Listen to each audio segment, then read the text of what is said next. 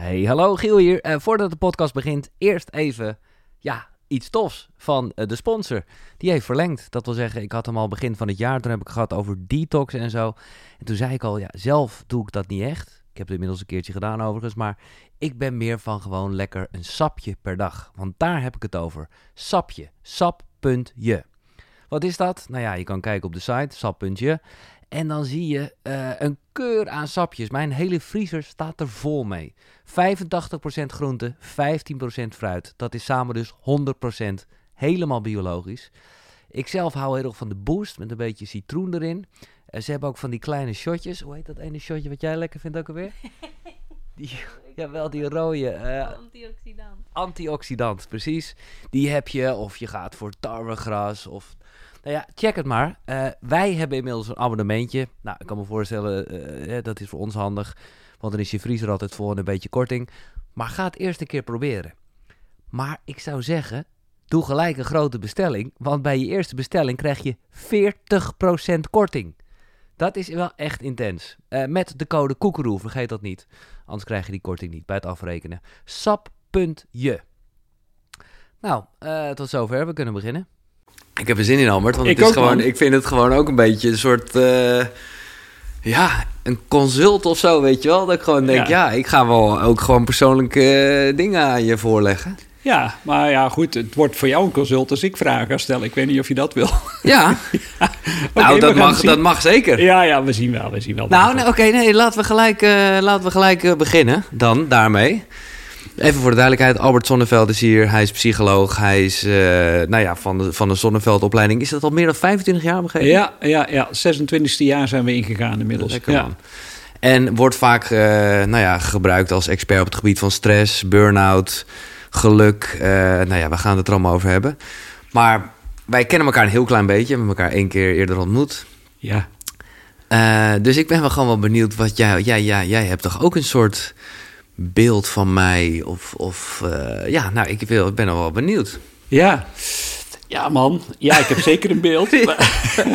ja, wie niet, weet je wel. Maar mm. ja, je vult natuurlijk altijd je eigen beeld in. Maar ja. het eerste beeld wat, uh, wat in me opkomt bij jou is echt wel super onconventioneel. Hmm. En daar hou ik van. Weet je, ik hou van mensen die, die boven of naast of uh, achter de massa gaan staan en zich juist niet willen conformeren. Uh, want ja, daar zitten vaak de meest succesvolle mensen. Um, die niet bereid zijn om met de grijze massa mee te lopen, maar juist zich willen onderscheiden. Ik zie dat bij zakenmensen, ik zie dat bij artiesten. Ja. ja je bent natuurlijk op jouw manier ook artiest. En dat, dat helpt wel om uh, nou ja, het leven te, le te leiden wat je graag wil leiden. En want jij coacht inderdaad vele nou ja, bekende mensen in politiek, uh, zakenleven, nou ja, artiesten zeg je zelf al. Wat is, wat is het, dat, daar zit ik wel eens mee, dat ik gewoon denk, ik probeer dat heel erg te downplayen of in ieder geval nou ja, te voelen zoals het is. Helemaal niet ook weg te stoppen, maar dat, ja, hier kunnen de meeste luisteraars even niks mee, sorry. Uh, maar uh, dat bekend zijn en herkend worden. Mm -hmm. Wat doet dat met een mens?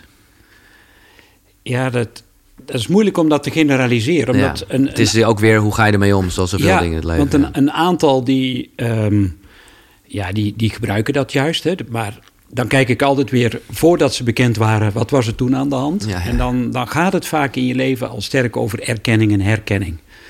En dan, dan gebruik je juist het podium om, om jezelf uit te vergroten en tegen jezelf te kunnen zeggen: zie je wel, ik ben echt de moeite waard. Ja, ja, ja. Je ziet het bij zakenmensen vaak, zeker in een familiebedrijf. Hè, dan, dan, moeten ze min of meer gaan concurreren met papa. Plekje papa, verwerven, ja. Ja, want papa die, die vond in ieder geval, of mama, dat je niet goed genoeg was. En nu zal ik eens bewijzen dat ik het wel degelijk ben. Dus daar zie je ook al een, een, een, ja, een soort compensatie van een gevoel van minderwaardigheid. Um, en anderen hebben een soort natuurlijk talent om helemaal zichzelf te zijn en zich absoluut niks aan te trekken van, van wat dan ook. Van de sterrenstatus die ze hebben. Maar misschien zelfs, zijn ze er zelfs wel een beetje overdreven uh, bescheiden in. En zou je haast zeggen van, goh, je mag wel wat meer ja, je rol omarmen. Want daarmee ben je ook heel inspirerend voor heel veel mensen om je heen. Ja, dus het is inderdaad echt weer zoals alle dingen in het leven het ligt eraan hoe je ermee omgaat. Ja, En ja, dan- ja. ja. in mijn leven is alles neutraal totdat je het een betekenis gaat geven. Ja, maar goed, dat ga je toch wel altijd doen. Ja, Ja, dan kom je niet aan. En dat is natuurlijk het hele spel, zoals je dat meemaakt op aarde. Dat is natuurlijk super interessant, want ehm, ja, volgens mij zijn we ons hele leven bezig om, om juist dat midden steeds te zoeken. En ja, je neemt in je opvoeding een aantal overtuigingen mee die jou juist uit je comfortzone trekken. Nou, en dan ben je daar waarschijnlijk je rest van je leven mee bezig om dat weer ergens terug in het midden te krijgen. Ja. Ja, in het midden inderdaad. Dus gewoon echt, het kan wel, het kan niet iets met me doen. Echt in de, het is ja, maar dat is wel echt lastig, toch? Ja, tuurlijk. Ik, ik zeg altijd, eh, ja, wil je gelukkig zijn, daar heb je ongeveer een dagtaak aan. Ja, Ja, want Ja. ja. mensen zeggen altijd, ja, ik wil zo graag in balans zijn. ja. Maar ja, ik, ik zelf geloof ik niet zo in balans. Want je bent per definitie uit balans. En het leven is juist bedoeld om je steeds in, iedere keer opnieuw uit te nodigen... om ergens in het midden uit te komen. Maar Ja. zodra je er bent, dan gebeurt er wel weer iets Het is een leven. beetje hoe je balans ziet. Als de balans eh, de hele tijd op één punt is, ja, maar Ja. misschien is dat ook geen balans. Maar als het eh, van links naar rechts is en dat de hele tijd, ja, Ja, is het toch een soort van balans ook. ja, absoluut. Ja. Ik vind het leuk dat jij eh, geluk beschrijft. En ik bedoel, een van onze connecties is ook Thijs Lindhout. Ja. Die inmiddels, nou, ik wil niet zeggen een beetje van het geluk af is. Maar hij eh, legt daar wel een soort verdieping in. En jij bijvoorbeeld ook een, een boek Gelukt. Wel echt leuk gevonden. Ik hou ook van taal. Een handboek voor haalbaar geluk. Ja, Maar zelf merk ik, eh, en ik weet uiteraard dat jij het goed bedoelt hoor, maar ik vind het toch even goed om te benoemen dat dat geluk, ja, het spreekt mij niet zo aan of zo. Nee. Omdat het gewoon, eh, nou ja, het, het, het kan heel erg neigen naar nog de, de korte termijn, zal ik maar zeggen. ja, ja. Dus heel erg eh, gewoon, ja, dus de- ja, nou ja, we weten allemaal, eh, jij hebt het, eh, ik weet niet eh, waar omschreven, maar dat vond ik heel mooi. Of je kiest voor kort geluk en lange pijn, of je kiest voor korte pijn en lang geluk. ja. Maar Ja. dat, ik, ik, ik, ja, dat kort geluk, dat is een beetje wat bij mij eh, ja, Ja. Eh, blijft hangen. Ja, nou ja, het is, het, is ook, het is ook voor veel mensen inmiddels een, een jeukwoord geworden. Want nou ja, je ziet natuurlijk iedereen die probeert een zo gelukkig mogelijke le- leefstijl uit eh, te dragen. Hè. Dus je Mhm. vaak als je op Instagram kijkt, dan... Ja, dat is het. Dat is het. Geluk voelt zo Instagram, zo Ja. plastic en niet de donkere kant. Ja. En ja, weet je, ik, ik heb gekeken in eerste instantie toen ik dit boek Geluk eh, schreef, ging het vooral over. Ja, mijn fascinatie zit, zit bij Nederland, die 1,1 miljoen mensen aan de antidepressiva heeft. Dus, Zo, dus, ja. dus dat zijn een kwart miljard dagdoseringen per jaar. Terwijl we in een van de meest tussen aanhalingstekens gelukkige landen ter wereld leven. En dan dacht ik van, maar hoe kan dat nou? En toen, daar zat mijn fascinatie. Ja. We, we leven in een super welvarend land. Ja. En toch zijn we blijkbaar niet in staat, tussen aanhalingstekens, om gelukkig te zijn. Maar hoe, hoe doe je dat dan? Nou, toen ben ik een heleboel geluksprofessoren in de wereld naast elkaar gaan zetten. We hebben in Nederland ook een, eh, Ruud Veenhoven. Nou, zo zijn er in Amerika een aantal. En- En toen ben ik wetenschappelijk literatuuronderzoek gaan doen om te kijken van ja, maar is er nou een soort nugget of wisdom? Waar, waar Ja. draait het nou eigenlijk om Ja. bij geluk? Ja, tof. Ja. En, nou, en een van de eerste dingen waar ik al achter kwam, het zit nooit in externe omstandigheden. En want dan zitten mensen in een soort van als-dan-constructie. Als ik maar eenmaal de staatsloterij heb Ja. gewonnen, dan. Hè, of als ik maar eenmaal die andere partner heb, of dat betere werk. Of als ik maar eenmaal met pensioen ben, dan. Maar ja, Nou, het zit hem niet in. Sterker nog, misschien is het wel omgekeerd bijna dat het wel frustreert. Ja. Omdat je gewoon ook zo'n gevoel krijgt van... ja, ik heb dit, ik heb dit, ik heb dit. Nu moet ik wel gelukkig zijn. Dus er komt bijna een soort druk vandaan. Ja, en dat is het ook. Daar zit ook veel frustratie Ja. van. Nou heb ik het, hè, want ik zie dat bij succesvolle Nederlanders, natuurlijk bij een deel van mijn cliënten ook. In materieel opzicht hebben ze echt alles, kunnen alles kopen wat hun hartje begeert en niet gelukkig. Nou, waar zit het hem dan wel in? Ja. Hè, want dat is denk ik ook wel interessant. en ehm, het, ja, voor mij zijn dat drie dingen. En het eerste is dankbaarheid. Eh, dus create an attitude of gratitude. Dat je vooral ziet wat je wel hebt in Mhm. Ja. plaats van wat je niet hebt. Ja. Dat is voor heel veel mensen al een, eh, een heel ding. Dus, ja, ja. Word daar s'morgens maar eens mee wakker. Of ga daar s'avonds maar eens mee slapen. Waar ben ik vandaag dankbaar voor? Acceptatie. Hè, dus dat je, ja, zoals je hier zit, zoals wij hier zitten... Ja. zijn we het resultaat van alle keuzes die we tot nu toe hebben gemaakt in ons leven. Ja. Nou, gefeliciteerd Giel. Ja, jij ook. Daar zitten we dan met ja, ons goed nee, maar dat vind ik wel lekker. Je benoemt het zo even. Maar ik denk wel, ja. ja. Ja. nou ja, als je daar tevreden over bent. Maar veel mensen die, die schieten in een soort overlevingsstrategie. Hè? Dus die gaan of vechten of ze gaan vluchten. Ja. Of, eh, nou ja, misschien gaan ze bevriezen of ze gaan het wel op een of andere manier steeds steun zoeken bij andere mensen. Maar ze kunnen niet accepteren dat daar waar ze nu zijn het resultaat is van alle keuzes die ze hebben gemaakt. Dus dankbaarheid, acceptatie. En ik zeg er nog even bij, uh, voor mezelf vooral, want dat heb ik lange tijd een beetje als een soort gekke kronkel. Uh, dat ik dacht, hè, maar acceptatie voelt ook een beetje alsof je geen ambities meer mag hebben, alsof je geen doelen hmm. mag hebben. Terwijl uh, het zit hem er juist in dat je natuurlijk die wel kan hebben, maar wel in combinatie met de acceptatie van nu. In plaats van alleen maar, oh, maar ik wil nog dit en, en, en niet stilstaan bij ja. het moment. Nou ja, het lastige, als we nog heel even doorgaan naar acceptatie. Acceptatie kun je niet doen. Nee. En, en, en dat, veel mensen willen iets doen van, hè, dat wordt je ook. En tegen iedereen wordt er wel gezegd, nou laat toch los. Ja, ja loslaten is ook zo mooi, ja. Go with the flow. Ja. Maar ja, weet je, ik, ik weet niet of je die metafoor kent van, dat is, op zich wel een, een hele duidelijke, van um, een, een, een, man die loopt te wandelen in de bergen en op een gegeven moment let hij niet op, want er is een mistbank gekomen en hij valt zo in een ravijn. En in een soort reflex eh, in die mist grijpt hij zo naar iets. En dat blijkt een, een wortel te zijn van een, een, uitstekende wortel van een boom. Mhm. Maar de mist trekt op, hij kijkt naar beneden en shit man, 80 meter uh, ravijn onder zich. En, en ongeveer 50 meter boven hem dus de rand van de ravijn. En ja, daar hing hij dan aan één arm. En ja, hij had nooit geloofd. En hij dacht, nou ja, nu zal ik toch maar tot God gaan bidden. En toen zei hij: God, God, uh, alsjeblieft, red me. Ik heb nooit geloofd, maar als ik gered word, dan absoluut wel. ja. En toen duurde het even en toen hoorde hij een stem en die zei... Ja, ja, dat zeggen ze allemaal. En toen had hij contact en ik shit man, dus, dit, is, dit is echt. En toen zei hij, oh god, fijn dat u luistert.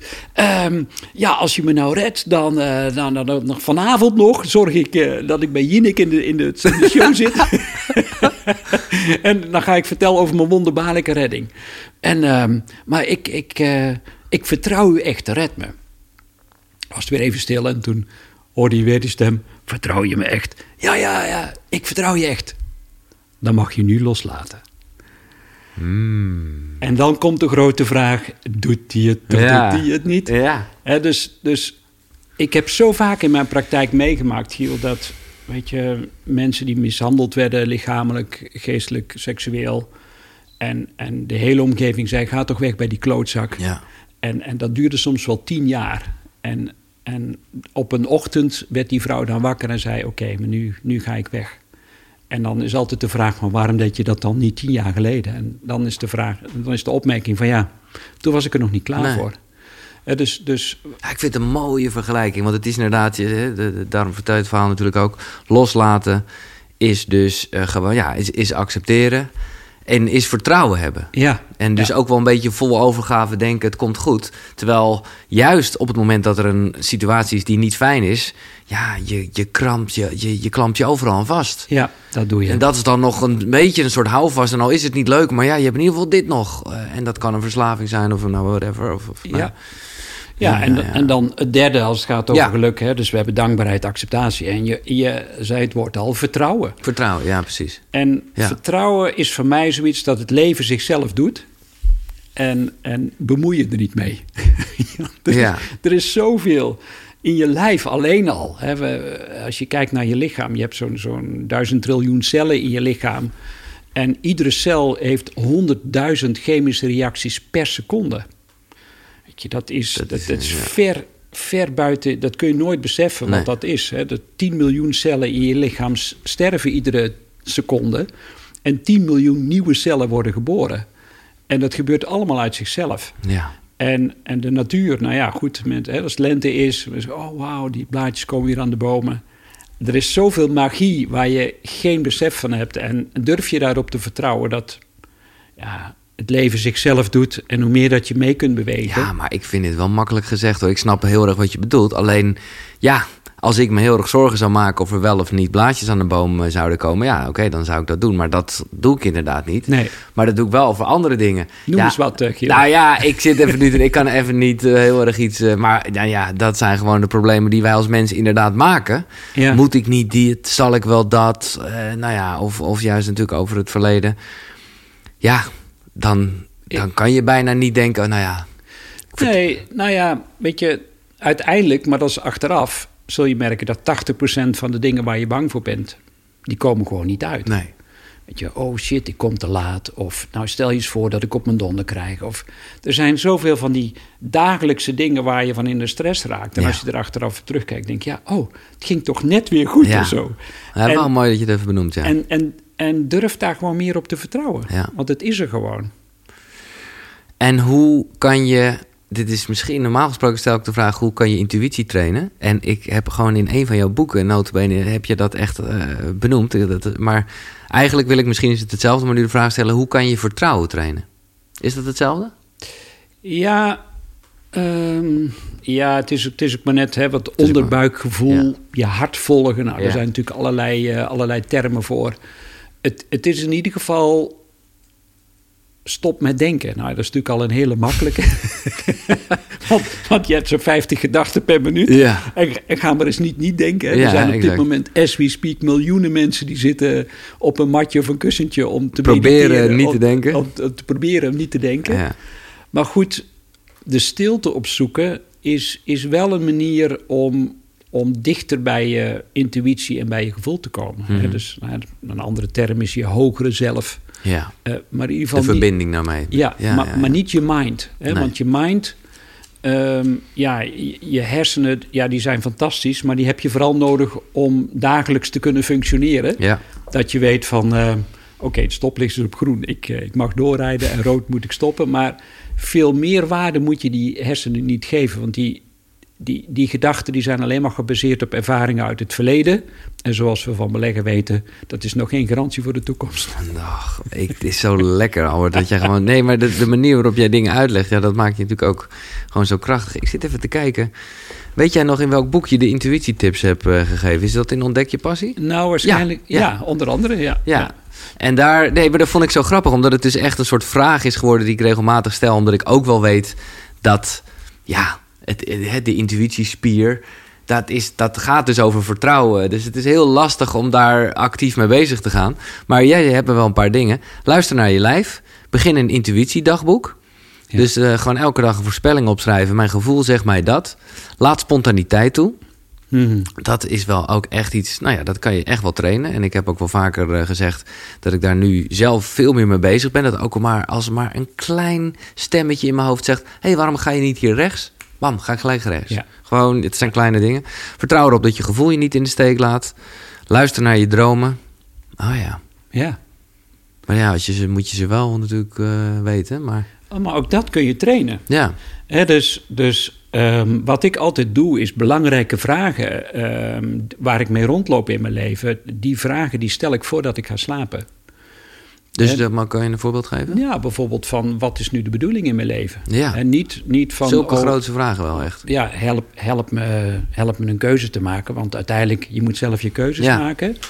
Maar ja, wat, wat is nu een, een, een grote kracht voor mij op dit moment? Of wat is, wat is een situatie waar ik alert in moet zijn? En bijna met, de, met dat als een soort van mantra ga je in slaap vallen? Daar ga ik mee in slaap vallen. Ik zorg wel dat ik van tevoren geen alcohol heb Ja, gebruikt, nee, weet ja, je, dat soort dingen. Dus, en dan ehm, meestal zorg ik dat ik voldoende water heb gedronken... dat ik minstens één of twee keer per nacht mijn bed uit moet om te plassen. Mm. En, en dat zijn vaak ook die... En dat gebeurt altijd op het moment dat je zo net uit je remperiode komt van je slaap. Eh, ik zorg dat ik een aantekenboekje eh, op mijn nachtkastje heb liggen. Ja. En ah, man, dat is zo fascinerend wat, wat je dan aan dromen kunt herinneren. En dan zijn ze nog niet altijd even duidelijk. Vannacht eh, had ik gedroomd dat ik ehm, onder een prikkeldraad door moest. Nou, het is leuk dat je het zegt. Ja. Hier hebben we... en, eh, en ik bleef met mijn jas hangen. Oh, En dan dacht ik, oké, goed. Dus ik, ik kan hem nu nog niet verklaren. nee, nee, nee. Eh, maar ik, ik, ik heb hem in ieder geval al opgeslagen. Maar ik vind dit dus wel... Want dit is niet echt... Dit voelt niet als iets positiefs. Nee, het is eh, ergens... Hè. Nu dat we erover praten, Ja. hou ik me nog, mezelf nog ergens in. Ja. En nu als we dit weer zeggen, daarom is het zo leuk om medemensen te hebben... waar je gewoon... hè, in Ja. de dynamiek ontstaat er iets. ja. ik had uh, gisteren kreeg een filmpje toegestuurd. Jij, jij waarschijnlijk krijgt ook regelmatig filmpjes Absoluut, toegestuurd. En dit was van een, van een uh, Australische vrouw die, die bomen aan het planten is in de hele wereld. En ze had zoveel krachtige energie. En ze zegt: Het is nu het moment om op te staan. Het is nu het moment om de wereld te redden. Het is nu het moment om. Lalala, hier Mhm. zijn we voor naar aarde gekomen. En toen dacht ik: Wauw. Neem een standpunt in. Go for it. Ja. En, en cut the crap gewoon. Ja, Hou mooi. op met al het gelul en ja maar's. Doe het gewoon. En Ook een beetje naar jezelf toe eh, zeggen. Ja, nee, ja. 100%. Ja, Ja, ja, ja. Dit, dit is mezelf. Ja. Eh, dus, dus nou, dankjewel Giel dat we er even op doorgegaan Ja, zijn. want nu valt... eh, ja, ja. En misschien ook, ook met de, in dit interview... Ik wil me nergens in terughouden. Dus ik wil mezelf niet in het eh, prikkeldraad wringen. Nee.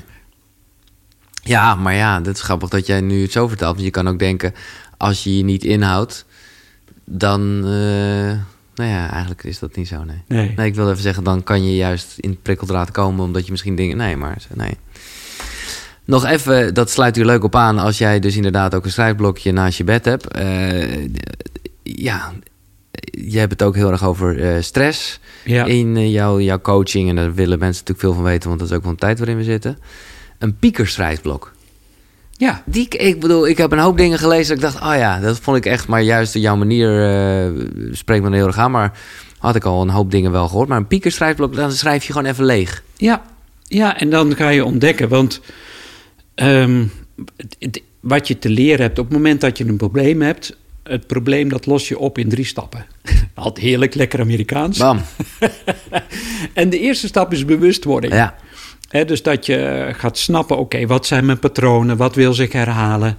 En ja, zo'n piekerschrijfblok helpt je sowieso om die patronen te gaan ontdekken. Want er zitten natuurlijk, ja, je hebt zo'n 50 gedachten per minuut, maar dat zijn niet steeds dezelfde gedachten.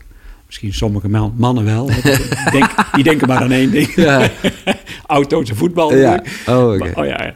Maar, ehm, maar over het algemeen eh, ja, zijn dat geen nieuwe gedachten. En, en als je nou een aantal nachten op een rij of voordat je gaat slapen merkt van wow, dat er steeds weer een ding wat terugkomt.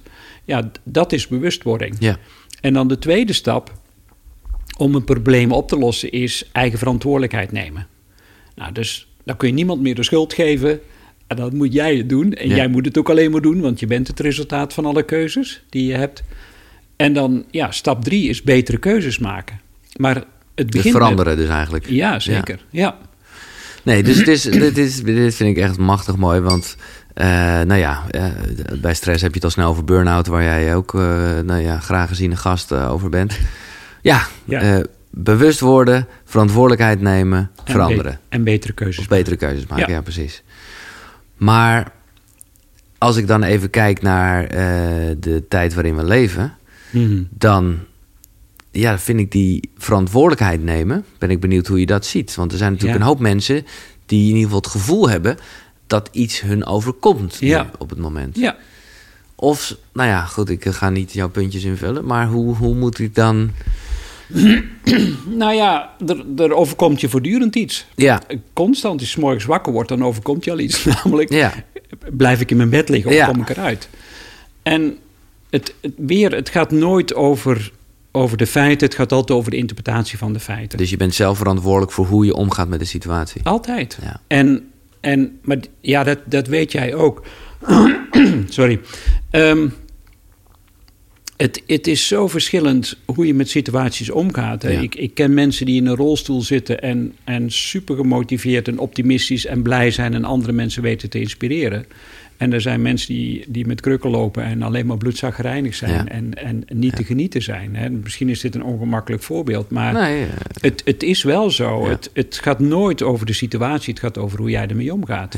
En je ziet dat in alle situaties, hè, of het nou gaat over financiële tegenslag, of over je gezondheid, of het gebied van je relatie of je werk.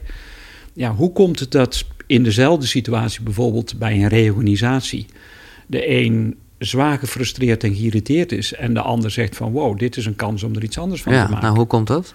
Nou, dat, dat heeft dus met je mindset te maken. Maar andere. hoe, eh, dit is een wat grootste vraag, maar het is, dan laten we even het voorbeeld nemen van eh, die gast met die kreuken die eigenlijk niet moet zeiken, want hij zit niet eens in de rolstoel. Maar hij is wekenlang, maandenlang. Kijk, ik weet niet anders dan dat hij dat heel frustrerend vindt. Ja. Ja, hoe, eh, ja, hoe, hoe, hoe maak je die switch?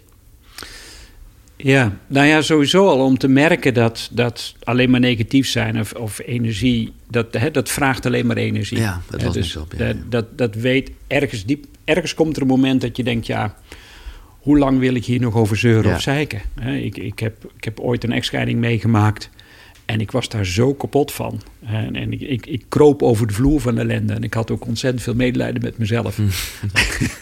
en, en toen ben ik, hè, ben ik een playlist gaan maken met de meest tranentrekkende. Nederlandstalige... Lekker zwelgen Echt zwelgen, jongen. En nou, ik stond ermee op en ik ging ermee slapen. En echt, ik jankte de ogen uit mijn kop. En ergens, weet je, toen ik die playlist voor de misschien wel 200ste keer gedraaid had... ik was hem zo spuugzat. Dus ik, en, en nu is het gewoon klaar. Ja. Weet je, ik, ik wil niet meer, ik hoef Nee. niet meer. Het, het, het is over. Nou, had ik daarmee een andere relatie? Nee, absoluut niet. Maar I hit rock bottom. Ja, En, en toen kwam ik daar doorheen. Dus, dus het is voor mij juist... confronteer jezelf met de ongemakkelijke situatie. Kijk het monster in de bek. ja. Ga het vol aan, maar dan ook echt vol aan. En ergens zul je merken dat daar een einde aan komt. ja. En niet Nee, door maar het vind ik ook wel mooi. Want dit geeft je ook wel een soort rust. Want natuurlijk, hè, als je dit voorbeeld geeft, was dat ook even nodig. Ik bedoel, Ja. om dan gelijk door een roze bril te gaan zeggen... nou ja, zo is het nou eenmaal. Hij is geen uitbal. Eh, Dat, dat, dit, dat is gewoon nep. Nee, ja, dat, dat is natuurlijk wel, en dat zien we ook wel een beetje in, in de spirituele wereld. Weet je, dat ieder probleem met een, met een eh, positieve affirmatie wordt opgelost. Ja, Eh, terwijl je zwaar kloten voelt. En je kijkt 's morgens in de spiegel en je zegt dan tegen jezelf: Ik voel me geweldig, ik voel me geweldig. ja. Ja, ik, dat, dat is de manier, niet de manier waarop ik met affirmaties zou Nee, willen omgaan. Nee, dat was een beetje wat ik ook bedoelde met geluk. eh, maar de, ja. In Amerika hebben ze daar een mooie titel voor trouwens, of een mooie gezegde. Daar noemen ze het angel shit. Wat? wat Angel shit. Angel shit. Ja, als, Ja, ja, ja. Als, je, als je die affirmaties gebruikt om, om jezelf iets anders aan te praten terwijl je niet zo Niet voelt, voelt. Nee, ja, precies. dan, dan ben je niet congruent eh, Nee. met ja, je gedachten en je gevoel. Ja. Nee, dus dat is ook weer nou, acceptatie. Ja, ja, ja. Nou, het is mooi. eh, ja, ik noem het mooi, hoe pijnlijk ook. eh, waar we het net over hebben, wat jij net zegt. Het is maar net hoe je met de situatie omgaat. Wij delen een gekke, gek iets, eh, een, een bijzonder iets... eh, dat we alle twee onze vader hebben zien sterven. Ja, oké. Dat wist ik niet van jou. Ja, ik moet zeggen, bij jou, ja, is dat, bij mij was het gepland. Mhm. hè? Dus dan, dan, ja, maar, dus dat is, dat is iets anders dan, eh, denk ik, dat het bij jou ging. Ja. Toch? Of Ja, bij absoluut. Bij jou Ja. gebeurde, ja, ik ben dan toch, ik ben gewoon nieuwsgierig, Albert. Maar eh, als je er niet over praten, snap ik dat ook. Maar hoe, hoe moet ik dat voor me zien? Je, je was echt in gesprek met hem? Ja, nou ja, het was bijzonder toen ik acht jaar was. Toen, ehm, toen ging mijn vader al het huis uit omdat hij... Hij was heel vroeg aan het eh, dementeren. En eh, kwam in een verzorgingshuis terecht. En, en die, Dus, dus echt een vader heb je in dat opzicht ook al niet gehad sinds nee, dat moment? nee, Zo. nee, nee, niet, niet, eh, niet zoals ik dat heel graag Nee. had gehad. Nee.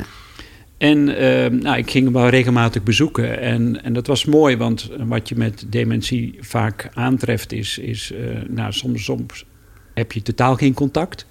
Maar er waren ook momenten bij mijn vader dat, ik echt, dat hij heel helder was... en dat hij me ook herkende. En Ja. Toen ik 17 was, toen ging ik ook op visite bij hem. In het verzorgingshuis. Dat was heel helder op dat moment. En ik maakte nog een grapje. Dat was de manier waarop we contact kunnen maken met elkaar. En ehm, hij glimlacht. En op, na die glimlach krijgt hij een hartinfarct. En hij sterft voor mijn ogen. En dat was voor mij wel een, eh, een heel heftig moment ook. Ja. Ja. En is dat nu... Hè, nogmaals, bij mijn vader was het euthanasie. Dus ik zou bijna zeggen, uiteraard weet ik ongeveer elke milliseconde... voor mijn gevoel nog van dat moment. En kan ik dat ook, nou ja, een soort van koesteren. Heb jij, is dit een film die jij nog vaak afspeelt? Of, eh, Nou, niet op die manier, maar wat het met mij gedaan heeft. Hè, Ja. Dat is ook de reden dat ik nu hier zit. Nee, precies, Eh, daar- wilde ik Want naartoe, uiteindelijk ben, ik, ben ik psycholoog geworden om Ja. juist dat trauma te verwerken. Maar wat, wat het gedaan heeft bij mij is dat het me enorm geconfronteerd heeft met de vergankelijkheid van het leven. Ik had echt zoiets, shit man, het kan zomaar afgelopen Ja. zijn. Boom, in een seconde. En dat heeft juist ook een soort drive gegeven. En dat heeft me een enorme drive gegeven. Dat, dat heeft er ook voor gezorgd dat ik echt wel een soort thrill-seeker geworden ben. Ik heb echt de meest heftige dingen gedaan in mijn leven. Eigenlijk om dat uit te dagen. Mhm.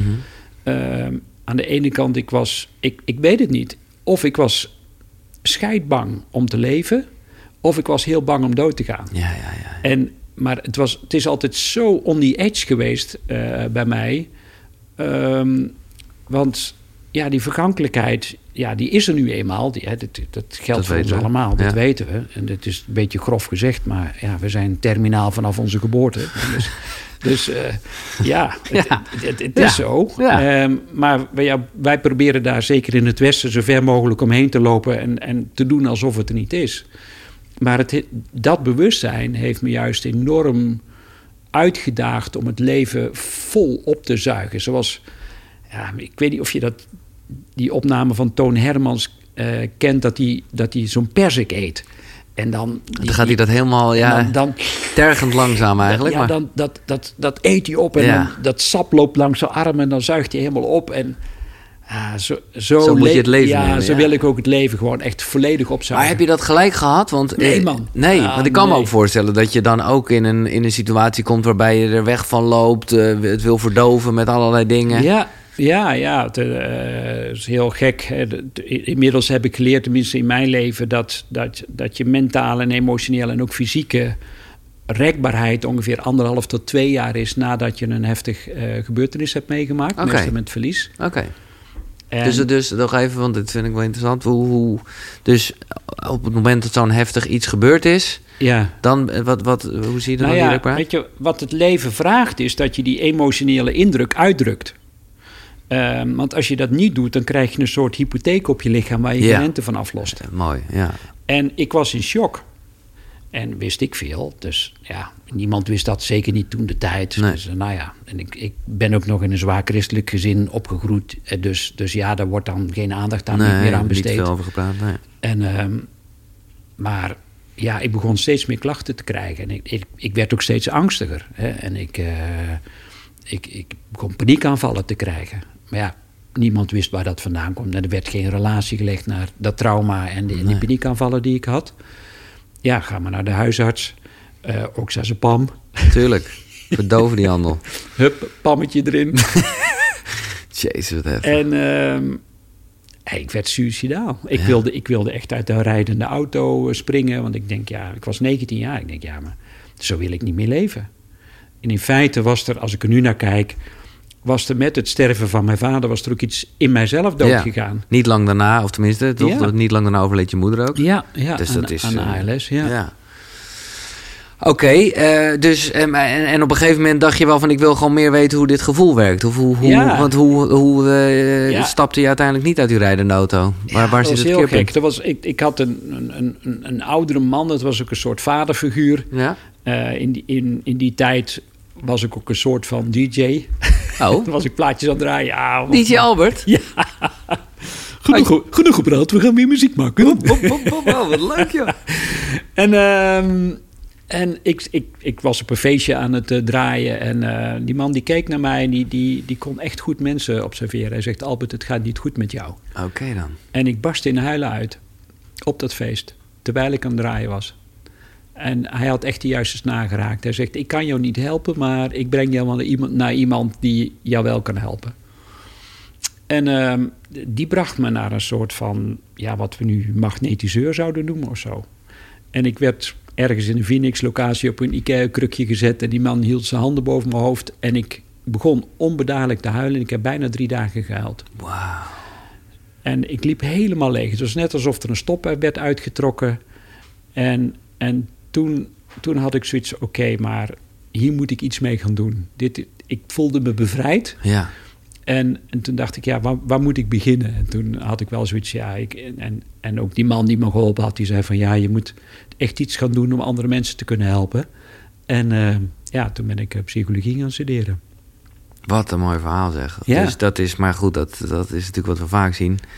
Dat de zwakte de kracht wordt. Ja. En eh, Nou, dat heb je ook niet zo klein beetje gedaan, omdat jij vond het zelf nog niet genoeg en heb er een heel instituut eh, van gemaakt. En uh, weet ik hoeveel. Uh... Ja, ik kom er niet inhouden, Gil. Nee, maar dat vind ik mooi. Ja. Ja. als ik, dat is een beetje hetzelfde als geluk, en nogmaals, maar ik wil het gewoon toch even benoemen. Ik heb het hier ook met Patrick Kik over gehad, want mm. zijn podcast heet zo. En ik zie het ook op jouw website staan: Leven zonder stress. Ja. Ja. Ja, ook weer. Dat moet je toch eigenlijk niet willen, of wel? Nou, eigenlijk, eigenlijk Of tenminste, even, laten we even... Je, je, je, wat is de definitie van stress?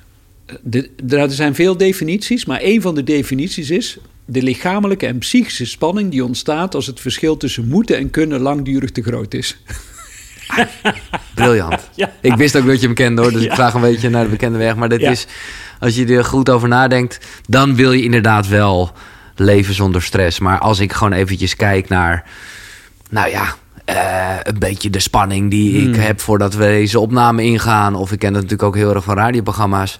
Ja, daar zit, ja, daar zit, een, er zit een stressfactor in die ik never nooit niet weg zou willen hebben. Maar dat, dan voldoet hij ook niet aan de definitie zoals je die net schetst. Nee, want hè, waar we het over hebben is, is positieve stress in dit geval dan. Ja, ja, ja, ja. En, en het is een hele dunne lijn. In het Engels zeggen ze dat zo mooi tussen anxiety en excitement. Hmm, ja.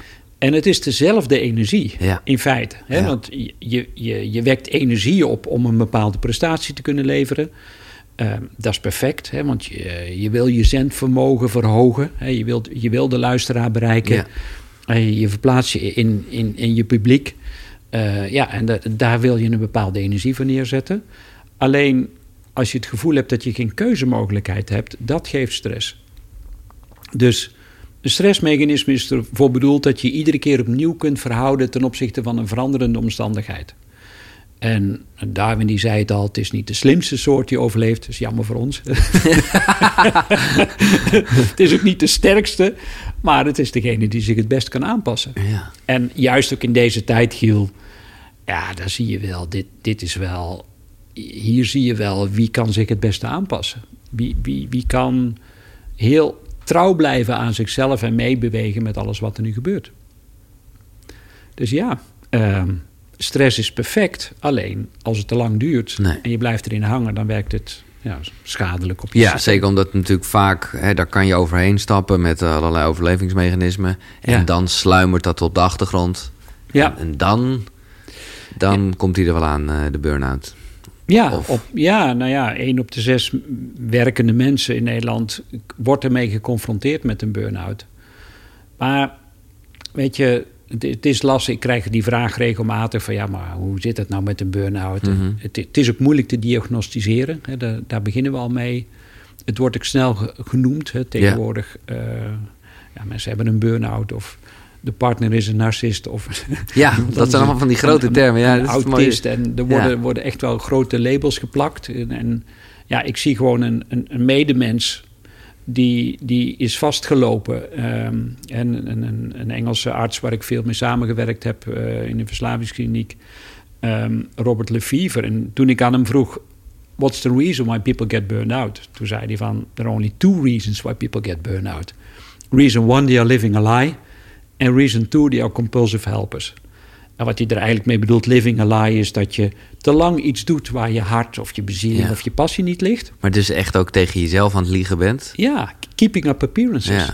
Kijk mij, en, en dat is natuurlijk ook een beetje... Ja, maar eigenlijk, maar, dit, maar dat vind ik het mooi, want je kan namelijk niet tegen jezelf liegen. Nee. Maar je geeft er gewoon niet aan toe, maar je weet elke avond, oh, dit is ah, niet goed. Uh, ja, ja, Weet je wel, ik zou, ik zou eigenlijk, weg moeten bij die baas, die eikel. Of ik ben niet gelukkig in mijn relatie. Maar ja, we hebben nu weer mijn kinderen. Of, Maar ja, uh, ik, ik heb nu eenmaal een huis en een hypotheek, dus ik blijf maar doorgaan. En die andere?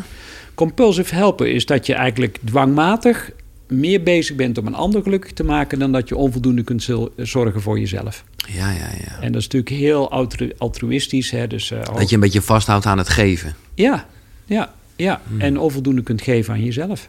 En je geeft jezelf dus leeg. Ja. En, uh, en natuurlijk in de hoop dat mensen van je gaan houden of van je blijven houden. Ja, ik ben heel erg hiermee bezig zelf. En ik merk gewoon dat ik. Uh, Gefeliciteerd. ja. dat, Dat heb ik gewoon nooit zo... Ja, dat vind ik gewoon mooi dat ik dat inzicht heb. Want daarmee kan ik er iets mee. Maar dat ontvangen, Ja. dat dat veel eh, intiemer, moeilijker eh, is dan geven. Geven is gewoon lekker, want je denkt ook, ja, ja. Niet dat ik me nou eh, zozeer verhef of zo, verheven voel. Maar het is gewoon lekker, ja. Het is gewoon fijn om te geven. ja, en er zit nog wel iets anders onder ook, Giel, eh, is mijn ervaring. Ja. Bij geven ben je ook vaak in controle. Ja, jij kunt bepalen wat je geeft. Maar oh man, ontvangen. Ja. Je weet niet wanneer het komt, hoe het komt, hoe je ermee omgaat. Ja. Eh, dus er zitten zoveel onbekende factoren aan dat het, nou ja, zolang als je geeft, ben je dus in controle om niet te Mhm. hoeven ontvangen. Dus jij bepaalt eh, de dimmer of je eh, die vol of eh, niet vol Mhm. uitzet. Dus ja, ik ben gewoon heel erg van alles kan je trainen. Dus ik wil het niet allemaal zo simplistisch maken, maar toch wel. Ja. Dus hoe kan je leren ontvangen? ja, in de drie stappen. Dus dus ehm, Bewust worden, ja, nemen. sowieso. Denk, nou, als, als dit nu, hè, want blijkbaar speelt dit thema in jouw Ja. leven op dit moment. Ja. Ehm, nou, dan weet je dat. En dat, oké. Ja, ja, precies. Wat zou, ik, wat zou ik vandaag al kunnen doen wat ik zou willen ontvangen? En, en maak het zo concreet mogelijk, want ontvangen is zo vaag en zo groot. Maar ik wil eigenlijk niet zo ontvangen hoor. Tenminste, het is niet eh, dat Nee. ik denk, eh, ja. Nee, je wil het trainen. Ja, ik wil het wel trainen. Ja, klopt. Nee, dus als je het ja. wilt trainen, dan zul je het moeten oefenen. Ja, true. En, en je zou al eens kunnen kijken, observeren naar je ademhaling bijvoorbeeld. Want daar begint het al heel goed. Want als je inademt, ontvang je. En als je uitademt, dan geef je. Nou, in rust doe je dat gemiddeld zo'n 12 keer per minuut. Dus kan ik die inademing toelaten? Anders gezegd, kan ik mezelf dusdanig ontspannen dat ik het leven toelaat? Want dat is inspiratie. Durf je dat al te ontvangen? Of zit je meer in die uitademing en dan ben je al meer aan het geven? Dus alleen al daar, gewoon Ja, bij die ademhaling. En die bewust toelaten, ontspannen, buik ontspannen, middenrif ontspannen. Oké, dat, dat durf ik al toe te laten. Oké, wat zou ik nou nog meer toe willen laten? Oké, ik kom uit mijn bed. Ik ga onder de douche staan. Durf ik dan met al mijn zintuigen open onder die douche te staan? Met andere woorden, de temperatuur toe te laten. En als je fan bent van koud Daar douchen, een beetje mee. Ja, ja. laat je dat toe of niet? ja. Wat, wat laat je nog meer toe? De, de geur, als je shampoo hebt of wat dan ook. Geur, smaak, alles, alles laat je toe. En dan ga je ontbijten. Oké, maar als ik nou iets met iets meer aandacht kou... en ik slik wat je 's morgens gegeten hebt, ik slik dat door... durf ik dat toe te laten? Want een menselijk... Eigenlijk alles wat leeft doet maar drie dingen. En dat is namelijk opnemen, verwerken en weer loslaten. Dus durf ik dat echt op te nemen en, en het te integreren, het van mezelf te maken om het vervolgens weer uit te gaan delen aan de omgeving. Dus ook weer heel erg zijn. eh, ja, ja, ja. ja. En dat maakt je mindful ehm, en het maakt je heel bewust van dat je constant dingen krijgt hè, van de wereld, van het universum, van de mensen om je heen. Laat je ze toe. Nou, en, en, en door de, op die hele subtiele manier dat ehm, ja, waar te nemen bij jezelf. Ook te voelen waar nog de weerstand zit. ja. Van, nou, dat weet je ook wel als je onder die koude douche gaat staan en je, je, je staat te springen en je, je krimpt helemaal in. Dan heb je het moeilijker dan dat je zegt: Oké, ik geef me er helemaal aan over. Zo is het, ja. ja. En, en ja, dat, die overgave, Ja. ja, dat is de mooiste vorm van ontvangen. Ja, mooi.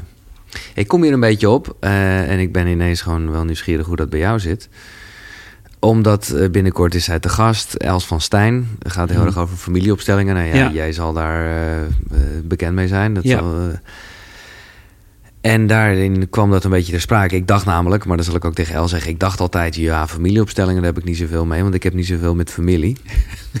nou ja, Ja. toen werd me al snel duidelijk dat daar dus wel dan wel heel veel zit... want je kan dat niet uitzetten. Maar hoe zie je dat bij jou? Als ik gewoon ook denk aan dat, eh, nou ja, toch heftige feit... wat we net bespraken met jouw ouders. Of, i- oh, oh, ja, hoe, hoe, heb je, ja, hoe ga je daarmee om? Hoe, hoe... Nou, we zitten in systemen. Ja. ehm, k- constant. Hè? Dus, dus ja, je hebt hier een werksysteem. Ja, alles is een systeem, ja, zo. In feite Ja. in feite is... Je bedoelt gewoon omgangsvormen? Ja, of, eh, ja, ja, ja, en, ja. En, en ja, dat wordt op een bepaalde manier wordt dat neergezet. Hè, dus dus nou ja, er is een vader en een moeder in, in, in veel gevallen. Ehm, en, en, en, en kinderen. En dat, dat heeft een bepaalde ordening. Alles in de natuur heeft een bepaalde ordening. En het gekke is, als je, als je, dat, als je je voegt in die ordening, dan, dan ontspan je. Maar ehm, als je je daartegen verzet, dan, dan merk je gelijk al spanning. En iets, iets heel simpels, bijvoorbeeld als ik een wandelcoaching doe, ehm, dan is dan als ik rechts van de persoon loop, dan merken ze vaak: oké, ik kan ontspannen. Albert is in charge. Die, die heeft de leiding, die bepaalt de route. Beetje zo rechts voor of eh, gewoon alleen nee, rechts? Nee, rechts ernaast. Echt rechts ernaast. Ja, maar dan zeg ik: oké, nou, dit heb je even meegemaakt. Nu draaien we de rollen om. Nu ga jij rechts lopen en ik links. Ja, eh, het voelt in één keer heel anders. Ja, ja. En ik kan het niet benoemen, maar het is, ja, het is een beetje onwennig. En ik heb het gevoel dat er nu een bepaalde druk op me ligt. Of dat er iets van me verwacht wordt. Interessant. En, en ook weer, hè, als je een tafelschikking hebt, ga er eens in veranderen. En, eh, hè, of als je in een organisatie bent, in een team. ehm, nou, je hebt een aantal medewerkers.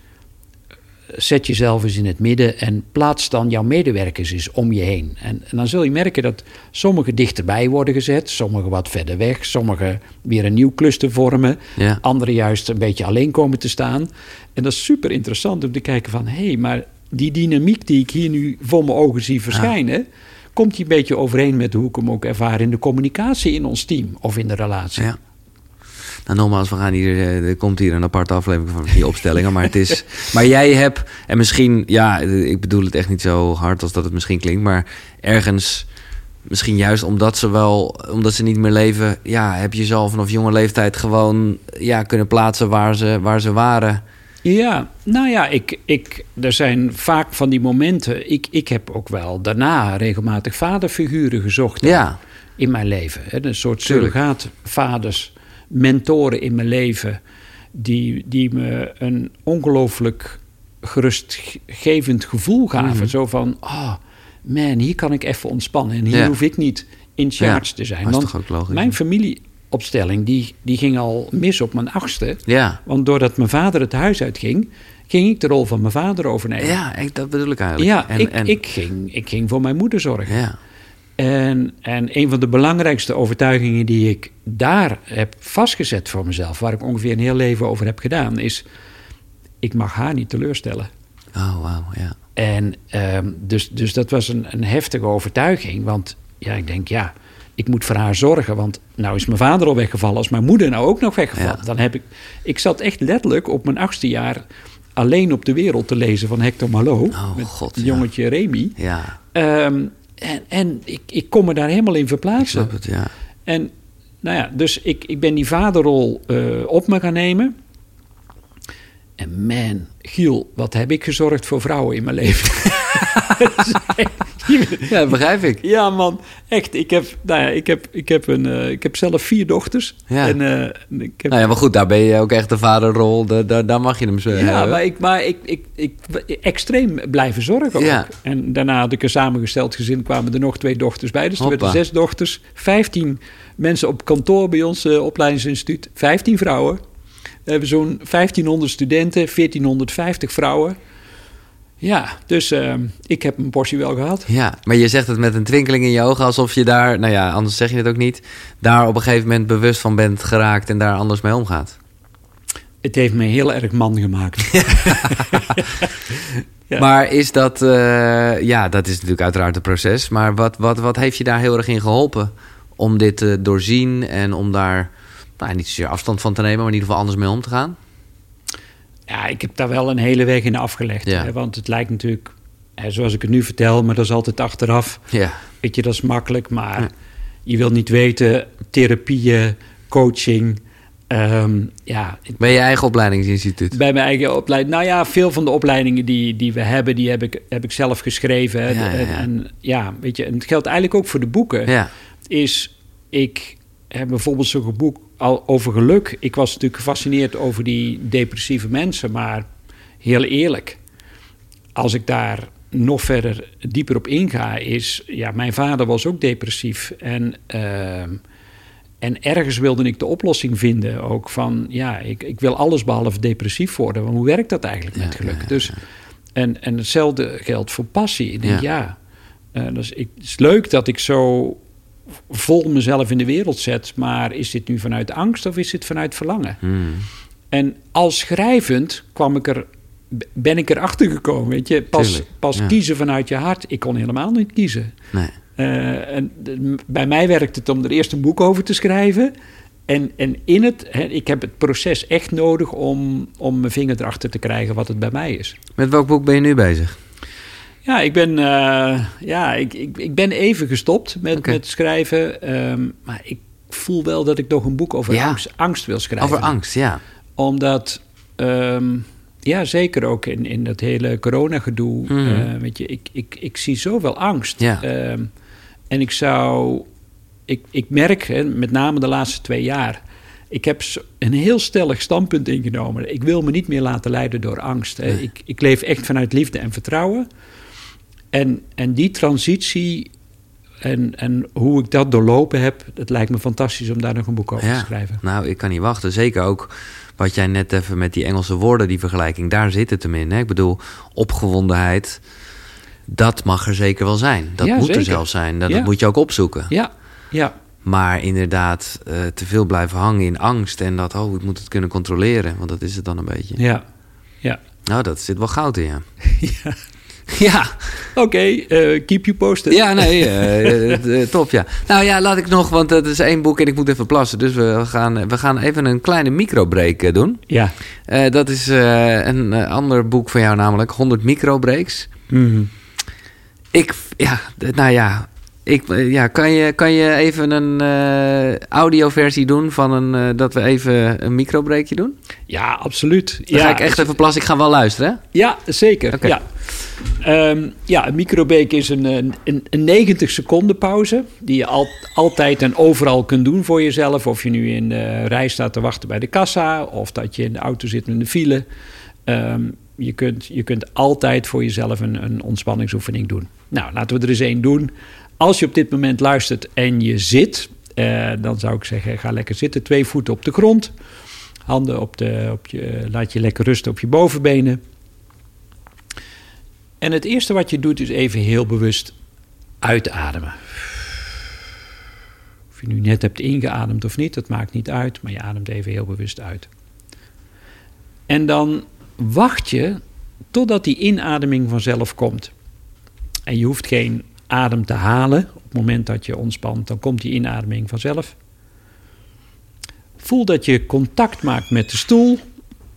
Voel je gedragen door de stoel. Geef jezelf over aan de zwaartekracht. En adem nog eens een keer heel bewust uit. Alsof je even alle last of alle zorg of alle gedachten die je afgelopen tijd al hebt gehad. even van je afblaast. En nadat je hebt uitgeademd. Heb je een soort adempauze, letterlijk en figuurlijk. Sommigen hebben een plaspauze, anderen hebben een adempauze. en dan laat je die inademing weer vanzelf komen. That's it. Gewoon drie, vier keer even heel bewust jezelf overgeven aan de zwaartekracht. Je gedragen voelen door de stoel. Even niets moeten. Uitademen. En die inademing vanzelf laten komen. En met een beetje geluk ben je dan met al je zintuigen in het hier en nu. Fantastisch. Echt, ik moet zeggen, jij zegt overgeven aan de zwaartekracht. Ik was ondertussen aan het lopen, dus ik, zei- ik deed niet wat je zei, want ik ging plassen en thee inschenken. Maar toch voelde ik al gelijk, oh ja, dus, ja het, Ja. was zo'n, het kan zo'n geruststelling zijn. De zwaartekracht, lekker. Ja, die hebben we nu eenmaal op aarde en eh, die wetten die hebben we te respecteren. En op het moment dat je daarin meegaat, veel mensen zijn voortdurend aan het vechten tegen die zwaartekracht. Ja. Dus die- alsof ze voortdurend in de starthouding staan en klaar om weer naar de volgende opdracht te gaan of de volgende klus te klaren. Ja, waarom zou je? Er is, er, er is geen haast. Nee. De haast, haast zit in je hoofd. Nee, maar het is weer zo'n dunne lijn. Want ik denk dat we eh, tegen een hoop dingen aan het vechten zijn. Eh, ja, wat ik wel vaak begrijp, weet je wel. In de zin van dat je iets wil veranderen. Dat Mhm. is op zich een loffelijk streven. Ja. Maar dat is een dunne lijn, weet je wel, tussen, tussen nou ja, gewoon heel erg zijn, accepteren in het nu en denken, oké, maar eigenlijk, nou, dit zou ik wel fijn vinden als dat beter is. Dus daar, daar, daar Ja. ga ik mijn aandacht op richten. Of, ja, ik ga wel echt gelijk een soort verkrampt gebaar maken. ja. Of daar tegen willen vechten. Maar dat is toch een dunne lijn.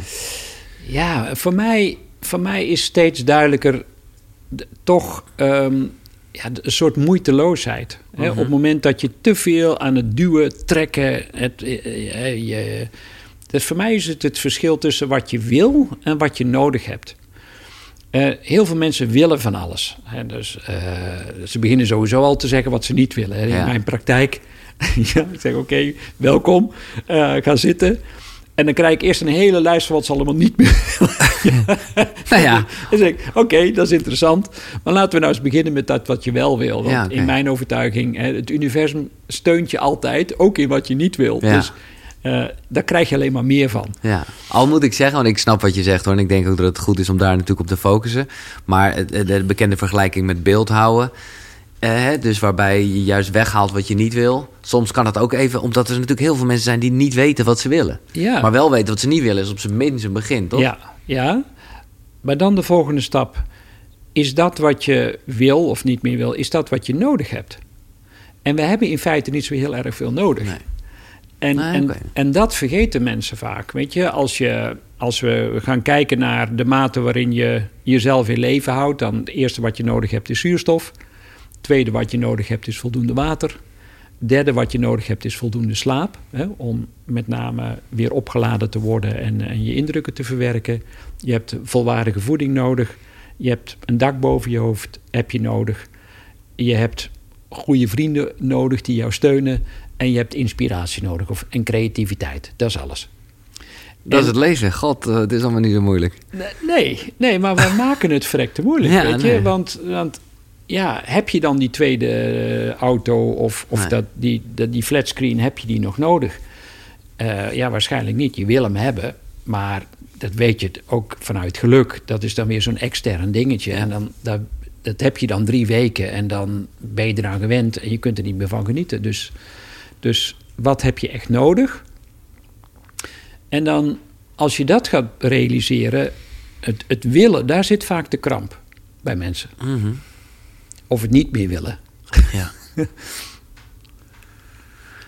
maar, ja, ik zit hier even goed over na te denken. Ik want- zie het gebeuren. Ja, ja, omdat ik ook wel... Nee, ik, ik snap heel erg wat je zegt. Alleen ja, je wil gewoon heel veel. En het lijkt me ook wel weer goed om daarnaar te luisteren. En of je het dan in blijft hangen... En, en het- de tweede auto is natuurlijk wel heel erg materialistisch. Maar als het gaat om gewoon, ja, nogmaals, verbetering... en wel over gevoelsachtige dingen... Nou, maar stel nou dat je zegt, oké, ik wil, hè, laten we toch maar even bij dat ik Ja. wil blijven. Ja, ik, wil, ik wil de wereld veranderen. Of ik weet je, hè, ik, ik wil mijn bewustwording ehm, uitdragen naar de wereld. Hè. Ja. Laten we even, zeg maar, hè, want ik- volgens mij is dat ook een sterk verlangen in jou. En dan wil je heel veel. Je wil podcasts opnemen, je wil mooie mensen ontmoeten. Nou, ga, ga zo maar door. ja, En dat is prima. Maar dat geeft je ook heel veel energie als het goed is. Maar het allermooiste is als dat in lijn is met wat jouw bedoeling is en het is in lijn met jouw passie, dan is er een soort moeiteloosheid. ja, dat is wat je al zei. En dan verkramp je niet. Nee, dat klopt. Maar als je iets wil en je merkt, oh, ik ben aan een dood paard aan het trekken en ik heb al drie afspraken gemaakt en iedere keer gaan ze niet door en bla bla bla, dan weet je gewoon, oh oh, doodlopende weg. Don't go there. Stoppen. Ga je in een hoekje zitten wachten tot het over is en laat je weer inspireren en stap dan in ieder geval in een richting waarin je voelt, oh, maar dit is moeitelozer, makkelijker. Ja. Hier word ik blij van. Het is niet de bedoeling. Ja, eh, we zijn natuurlijk Calvinistisch opgegroeid. Maar in het zweet des aanschijns Ja. moet gij uw geld verdienen. je. Ledigheid is des duivels oorkussen. Ja, ik geloof er absoluut niet in. Zweepjes all over the place, ja. Ja. Dat doet me denken aan, eh, in mijn hoofd gaat het zo, eh, aan iets waarvan ik helemaal niet weet wat jij daarmee hebt. Maar eh, jij, nou ja, je, je, je, je hebt een rijk leven met, met zelfontwikkeling en, en ook spiritualiteit. Wat, wat heb jij met tantra? Heb je daar iets mee? Ja, vind ik... ja, nee, maar juist omdat ik moet eraan Ja. denken door die moeiteloosheid. En Ja. ik, ik, Gooi er maar eens in. ja. Nee, ja. omdat ik ze gewoon zelf toch nog altijd merk dat, dat Ja, seks en verkramping, heel erg. En ik wil tantra niet gelijk op de sekshoop gooien, maar eh, Ja. ja. goed, dat is een onderdeel daarvan. Ja, En, en daar zit dus juist, ja, hoe snel je toch wel niet in verkramping eh, en, en een streven naar een doel en bla bla bla. Ja, tantra, weet je, het mooie van tantra is... ehm, uiteindelijk denk ik dat we allemaal verlangen naar een intens diepe verbinding. Of herinnering aan de bron, of reunion, of nou ja, er zijn natuurlijk allerlei termen voor te vinden... maar ik denk als je daar hier naar luistert of kijkt... dan, dan snap je wel wat, wat hiermee bedoeld Het wordt. begint gelijk al eh, te, Ja. te, eh, het Connectie. precies waar het om gaat, ja. En, en, en natuurlijk met een partner. ehm, ja, dat, dat, dat is natuurlijk de mooiste vorm om binnen de menselijke vorm die connectie terug te kunnen vinden of die, die te kunnen ervaren. Met name op het gebied van seksualiteit.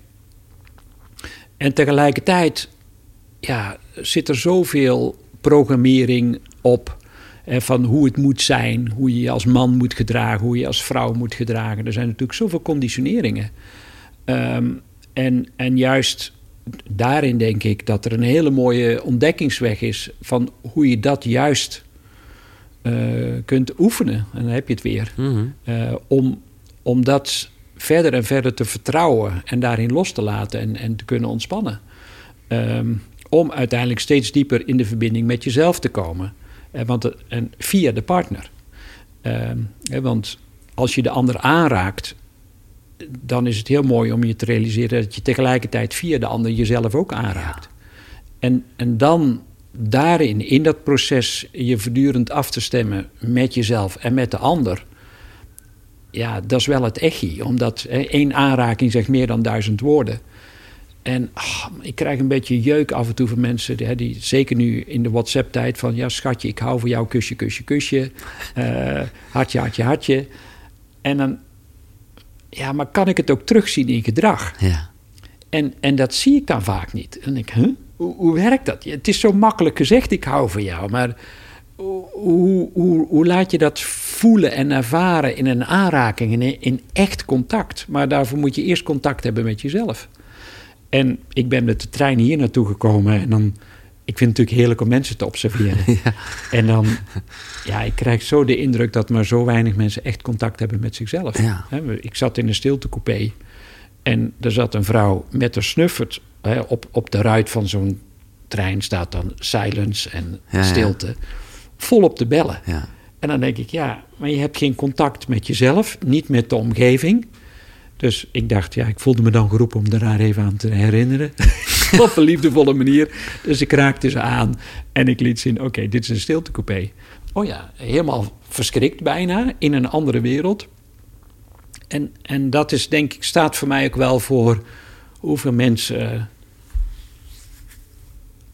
zonder aandacht leven. Mhm. En, en tantra is, als het ergens over gaat in tantra, is, is aandacht. Voor mij is aandacht, onverdeelde aandacht. eh, ja, ik zeg wel eens los van de tantra, maar onverdeelde aandacht is een wettig betaalmiddel. Dat zou je gewoon, Ja. weet je... het- Dat is ja, onbetaalbaar, dat is goud ja, waard. Ja, dat is goud waard. Voor jezelf en voor je medemens. Ja, je hebt gewoon zojuist eh, voor mij eh, even benoemd waarom ik hier zo mee bezig ben. En waarom ik dit zo fascinerend vind. En eh, ja, dat gaat dus inderdaad uiteindelijk heel erg over verbinding met mezelf. En Ja. dus verbinding met anderen. Ja, ja. En jij bent daar dus, dat vind ik gewoon een prettig vooruitzicht, enorm ingegroeid en nog steeds... En groeiende, Ja. ja. Dus altijd weer een diepere laag erin te ontdekken. In die zin, hè, heel veel mensen zeggen... "Ah, hoop dat dit mijn laatste leven is. Ik hoop dat ik dan klaar ben. Al dat soort termen. Ik, ik denk, ja, waarom? Nee, het dat is, heb ik ook het niet, is nee. gewoon voor mij...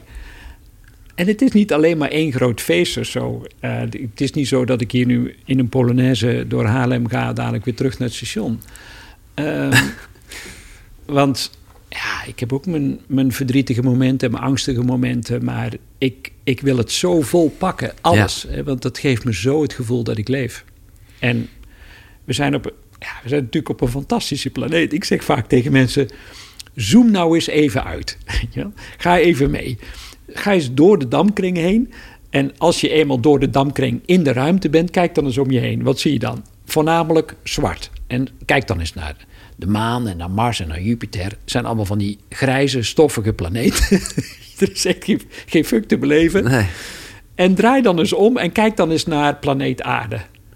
Met al die kleuren, met, met al die geuren, die smaken, die, die diversiteit van dieren, planten. Het is gewoon ongelooflijk als je, als, je, als je daarop inzoomt vanuit de, het universum. En dan zit ik in die trein en zie ik mensen bloedzagrijnen. en dan denk ik, je hebt geen idee. Je bent in een paradijs. Echt, je bent in een paradijs. En we verkloten het als je niet uitkijkt. Weet je, het is het mooiste geschenk.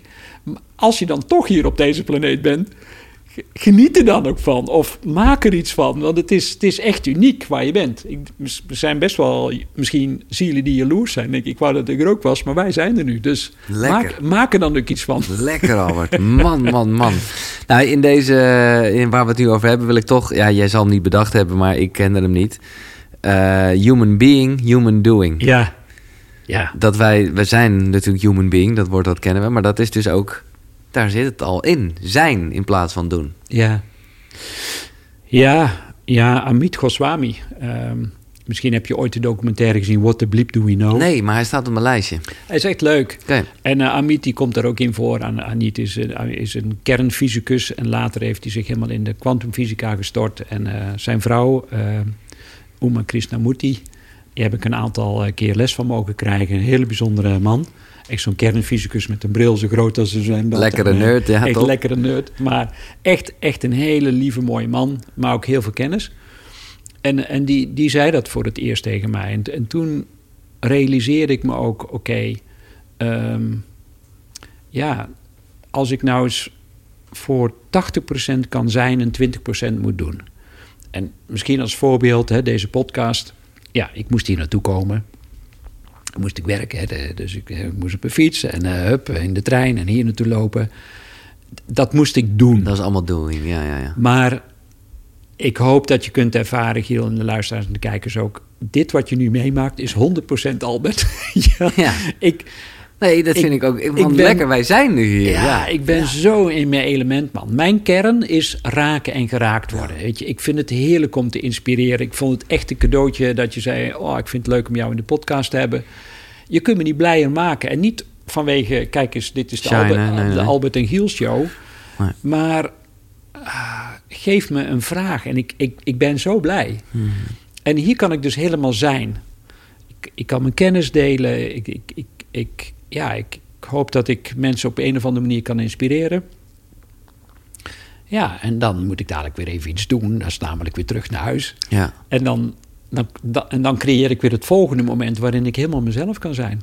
Maar dat is dus wel, ik vind het fantastisch hoe je het benoemt, maar tegelijkertijd denk ik, ja, is ook een ontzettend voorrecht.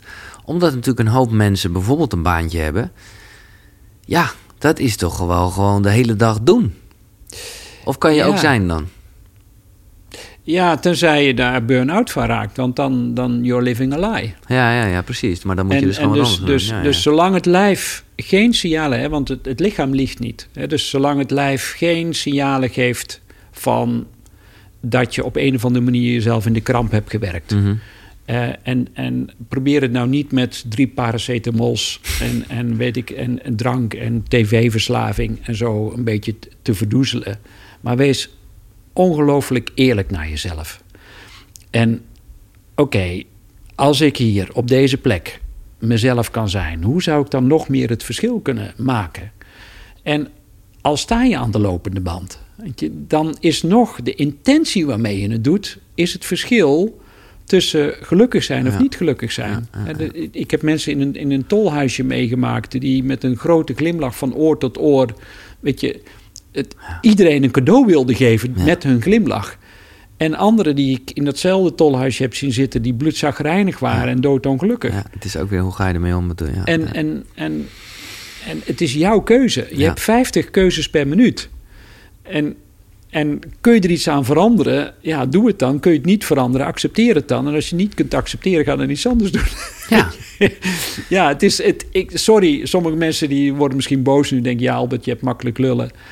Ja, ik denk het niet. Het, het, dit voorrecht hebben we allemaal. Een Om- van de om- belangrijkste ja. is, is dat we een vrije wil hebben. Exact. Ook weer, hoe ga je ermee om? Ja. En eh, ik vind het een hele mooie ehm, ja, vergelijking. Of eh, dat, dat kiezen, want daar heb je het dan, daar hebben we het nu een beetje over. Kiezen is proeven, heb Ja. je het op een gegeven moment Ja. gehad. En ik, eh, In het Latijns, hè, dat komt van Gustus. En, en, en, en, en daar hebben ze dus...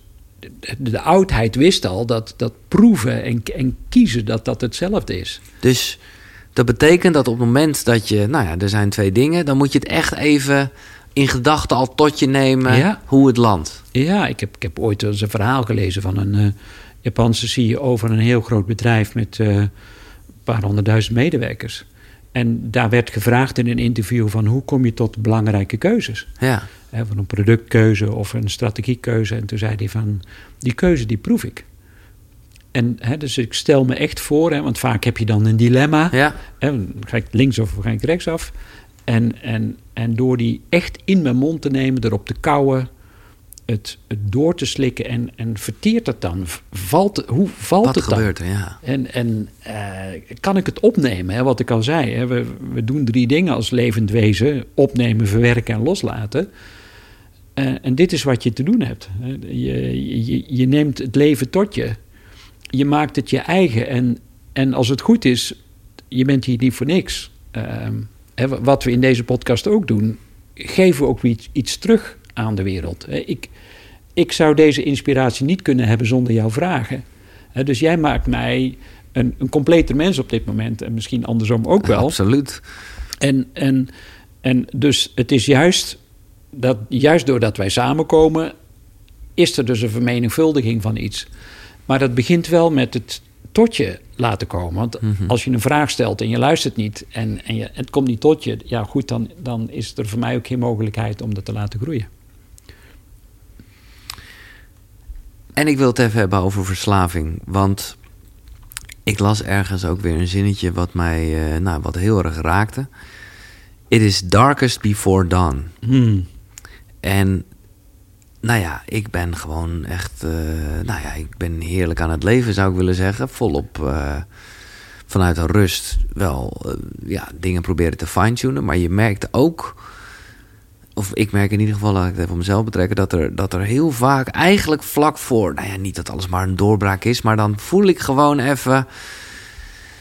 Nou ja, eh, toch een soort licht aan het eind van de tunnel. Dat ik denk, oh ja, nu door middel van een gesprek of een boek. En dan voel ik Mm. heel erg, ja, dit, dit, dit kan ik echt tot mij nemen. Ja. En dan juist heb ik even een terugval. Ja. Ja. Ja, als je het heel groot wil, wil maken, dan kun je het ook een crisis noemen. Ja. Dat is vaak wat er gebeurt bij mensen.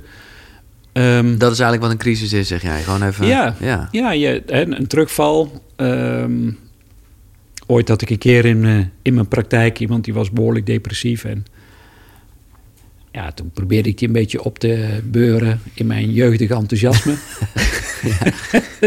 en toen zei ik, ja, maar er is toch wel licht aan het eind van de tunnel. En toen zei die persoon, ja, van een naderende trein. Wel die grap. Wel gevoel voor humor in ieder En eh, ik denk, oké, ik geef me over, weet je wel. Ik, eh, nee, maar ehm, ja, voor mij een van de belangrijkste dingen waarom dat we hier op deze planeet zijn, is, is groei, groei en bewustwording. Mhm. Dus, dus ehm, Ja. en ja, de meeste groei en de meeste bewustwording zit altijd op de grens van je comfortzone. Hè, want maar als alles van een leien dakje gaat, ja, dan voel je ook nooit zo uitgenodigd om steeds maar die grens op te zoeken. Maar wanneer het tegen zit Ja. of je hebt jezelf weer eens vastgedraaid, ja, dan kom je op die grens terecht. Maar ja, we zijn op een bepaalde manier ook geconditioneerd. Dus je wil niet zo makkelijk je oude patronen loslaten, want je weet nog niet wat je ervoor Nee. terugkrijgt. Dat, eh, Dus, en dan geeft het leven je meestal wel een zetje in een bepaalde richting. Dus je wordt nog een keer met je neus op de feiten gedrukt. Lichamelijk, psychisch, emotioneel. En, en, en dat schuurt, dat is rauw, dat, hè, dat kennen we allemaal. eh, zonder wrijving, geen glans, Nee, ja, al, die, ja, al die termen. Ja. Maar hè, if it doesn't destroy you, it makes you stronger. En dat- verwijst allemaal naar hetzelfde. Dus, dus weet dat je die, die grens nodig hebt. En dan gaat het erover, ben je moedig? En moedig, ah, dat is een mooi woord in het Engels, courage. En dat komt van courage. Hè. En dat heeft alles met keur, het hart te maken. Ja, ja, ja. ja. Dus dan heb je, Ja, volg je hart. Dat dan is, heb dat je is je moed. hart nodig Ah, ja, ja. om, om uit je hoofd te komen. In, in- ik zeg vaak tegen mensen, het is helemaal niet zo ingewikkeld. Je hoeft ongeveer maar 30 centimeter af te zakken. Ja, dus Van je hoofd naar... van je hoofd naar je hart. Ja, ja. En je hart weet het. Je hart weet diep van binnen. Ja, je komt mensen tegen en dan heb je, heeft je hart al lang gezegd: pluis, niet pluis. Maar je hoofd gaat er dan weer een ding van maken. Ja, maar laat ik het toch maar proberen. Maar je hart wist het al lang. En, en er is moed voor nodig om je hart weer te volgen. Weer terug te gaan naar je oorspronkelijke richting. Trouw te blijven aan je hart. Dus, dus ja, nee, maar dat is wel waar. Nog eventjes over het thema verslaving. Ja, dat zit altijd in je hoofd. Dat zit niet in je hart, nee. Ja, verslaving is wel een lastig ding, omdat Ja. ehm, wat ik vaak zie bij verslaving, daar zit veel trauma onder vaak. En wat ik al zei, we, allemaal in ons leven lopen we deuken op. Groot, klein. Ja. We krijgen allemaal te maken met verlies, omdat het leven nu eenmaal vergankelijk is. Ja, Niets blijft hetzelfde. Het enige constante is dat alles verandert. En ja, in die vergankelijkheid, ja, daar, daar maak je dingen mee die pijn doen.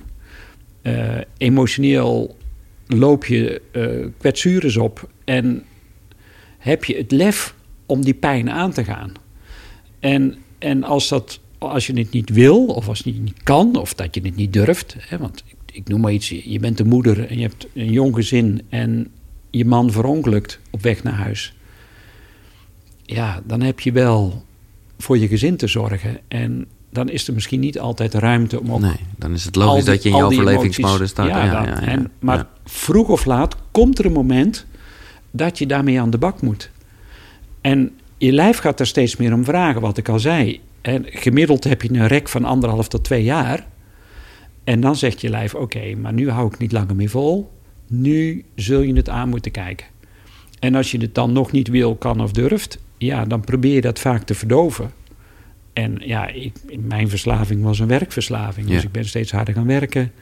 De ander die grijpt naar de alcohol, de ander die zit tv te kijken. Sportverslaving kan ook. Weet Ja. je, wel. je kunt jezelf op allerlei manieren Alles. voor de gek houden. Ja. Ehm, maar uiteindelijk, je lijf is altijd slimmer en sterker. Dus dat moet je wel. Maar is het dan zo, makkelijker gezegd dan gedaan hoor, maar dat je dan dus eerst eigenlijk het onderliggende probleem moet fixen? Ja, In plaats van, want dan, dan is de verslaving aan zich, zou je kunnen zeggen, is een soort symptoom eigenlijk. ja.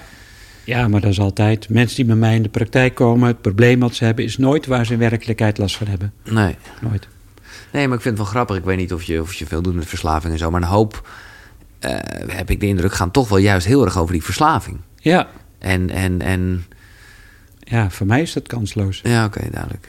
Ja, omdat hetzelfde geldt. Mensen burn-out zeggen, ja, ik heb burn-out. Ik zeg, ja, dat boeit me, dat boeit me helemaal niet. Want ja, uiteindelijk is, is de burn-out het symptoom. Ah, ja, want ja, ja. misschien vind je het moeilijk om je grens aan te geven. Of vind je het moeilijk om hulp te vragen. Of vind je het moeilijk om prioriteiten te stellen. Of vind je het moeilijk om jezelf op de eerste plek te zetten. En het gevolg is een burn-out. Ja, En, en, als je, en dat moet je dus leren. Leren om hulp te vragen bijvoorbeeld. Of leren om jezelf te begrenzen. En dat vind je het allermoeilijkste. Want misschien wil je iedereen wel te vriend houden. Nou, succes. maar het is natuurlijk niet zo dat je die dingen echt bewust weet. Hè? Dus je weet niet dat je het moeilijk, dat je het moeite. Hè? Nee, nee, nee. Maar dat, Kijk, in het geval van het ongeluk, eh, wat jij net schetst, dan weet je heel erg van dit is gebeurd. Maar Ja. heel vaak van die trauma's heb je geen idee dat het een trauma is. nee, nee, dus hoe, eh, maar goed, dat is de essentie denk ik van wat jij doet. Maar dat ben ik toch benieuwd of je daar eh, een tipje van de sluier kan geven. Hoe ga je, hoe kom je erachter wat je trauma is? Wat, waar, waar, wat, wat echt het probleem is in plaats van de, de Ja, symptoom? nou ja, het, be- het begint dus met eh, op een gegeven moment zien dat de klachten die je hebt, dat die niet zomaar uit de lucht Dat komen vallen. komen. Ja, dat niet ons lieve heer op een wolk zit zegt... achter hebben meneer Belen, weet je wat, die gaan we eens... dat is een mooi migrainegevalletje. Ja. en mevrouw Jansen, die geven eens reuma. Nee, Nee, dus, dus, dat komt dus, ergens vandaan. er is natuurlijk Ja. een duidelijke relatie. Nou, als je bereid bent om daar naar te kijken... en dat niet onder te stoppen of weg te moffelen... Nou, dan komt de volgende stap. Zeg, oké, eigenlijk heel simpel. Wanneer voelde je je nog goed? Wanneer was je nog in balans? Wanneer gingen dingen nog van een leien dakje? Wanneer was je nog helemaal ja, on top of the game? En wanneer ben je dat kwijt gaan raken? Nou, dus, dus ik, als je daar gaat terugkijken en soms moet ik ook nog anderhalf tot twee jaar daarvoor gaan kijken. Ja, precies. Want dan en, heb dan, en, dan, ja. en dan is de simpele vraag van... oké, maar ja, wat is er toen verschoven in je leven... wat meestal te maken heeft met verlies? En, en zie je een patroon. En Ja. soms is het niet een hele duidelijk aanwijsbare oorzaak... maar zie je in de psychologie noemen we dat een restimulatie... van een thema wat zich een aantal keren heeft herhaald. Ja. En ben je misschien op de lagere school al gepest. En ben je daarna nog een keer en nog een keer en nog een keer op een of andere manier gedomineerd of. of en, eh, Whatever, ja. noem, noem Dat maar is een een soort op. gezwel dat aan het groeien is. Ja, exact. Fantastisch, Albert. Ik, eh, eh, man, wat eh, leg je dingen helder uit. Laat ik gaan naar een vaste rubriek in dit gesprek. Dat is dat ik ook aan jou gevraagd heb welke drie boeken belangrijk zijn geweest op jouw reis. En ik weet, jij bent ook echt, nou ja, je hebt wel een rijbewijs voor de duidelijkheid. Je zegt ook net weer, je bent met de trein. Ook gewoon, denk ik, omdat je ook gewoon boeken kan lezen ondertussen. Ja, tuurlijk man. Ja, ja. precies. Heerlijk. Ja.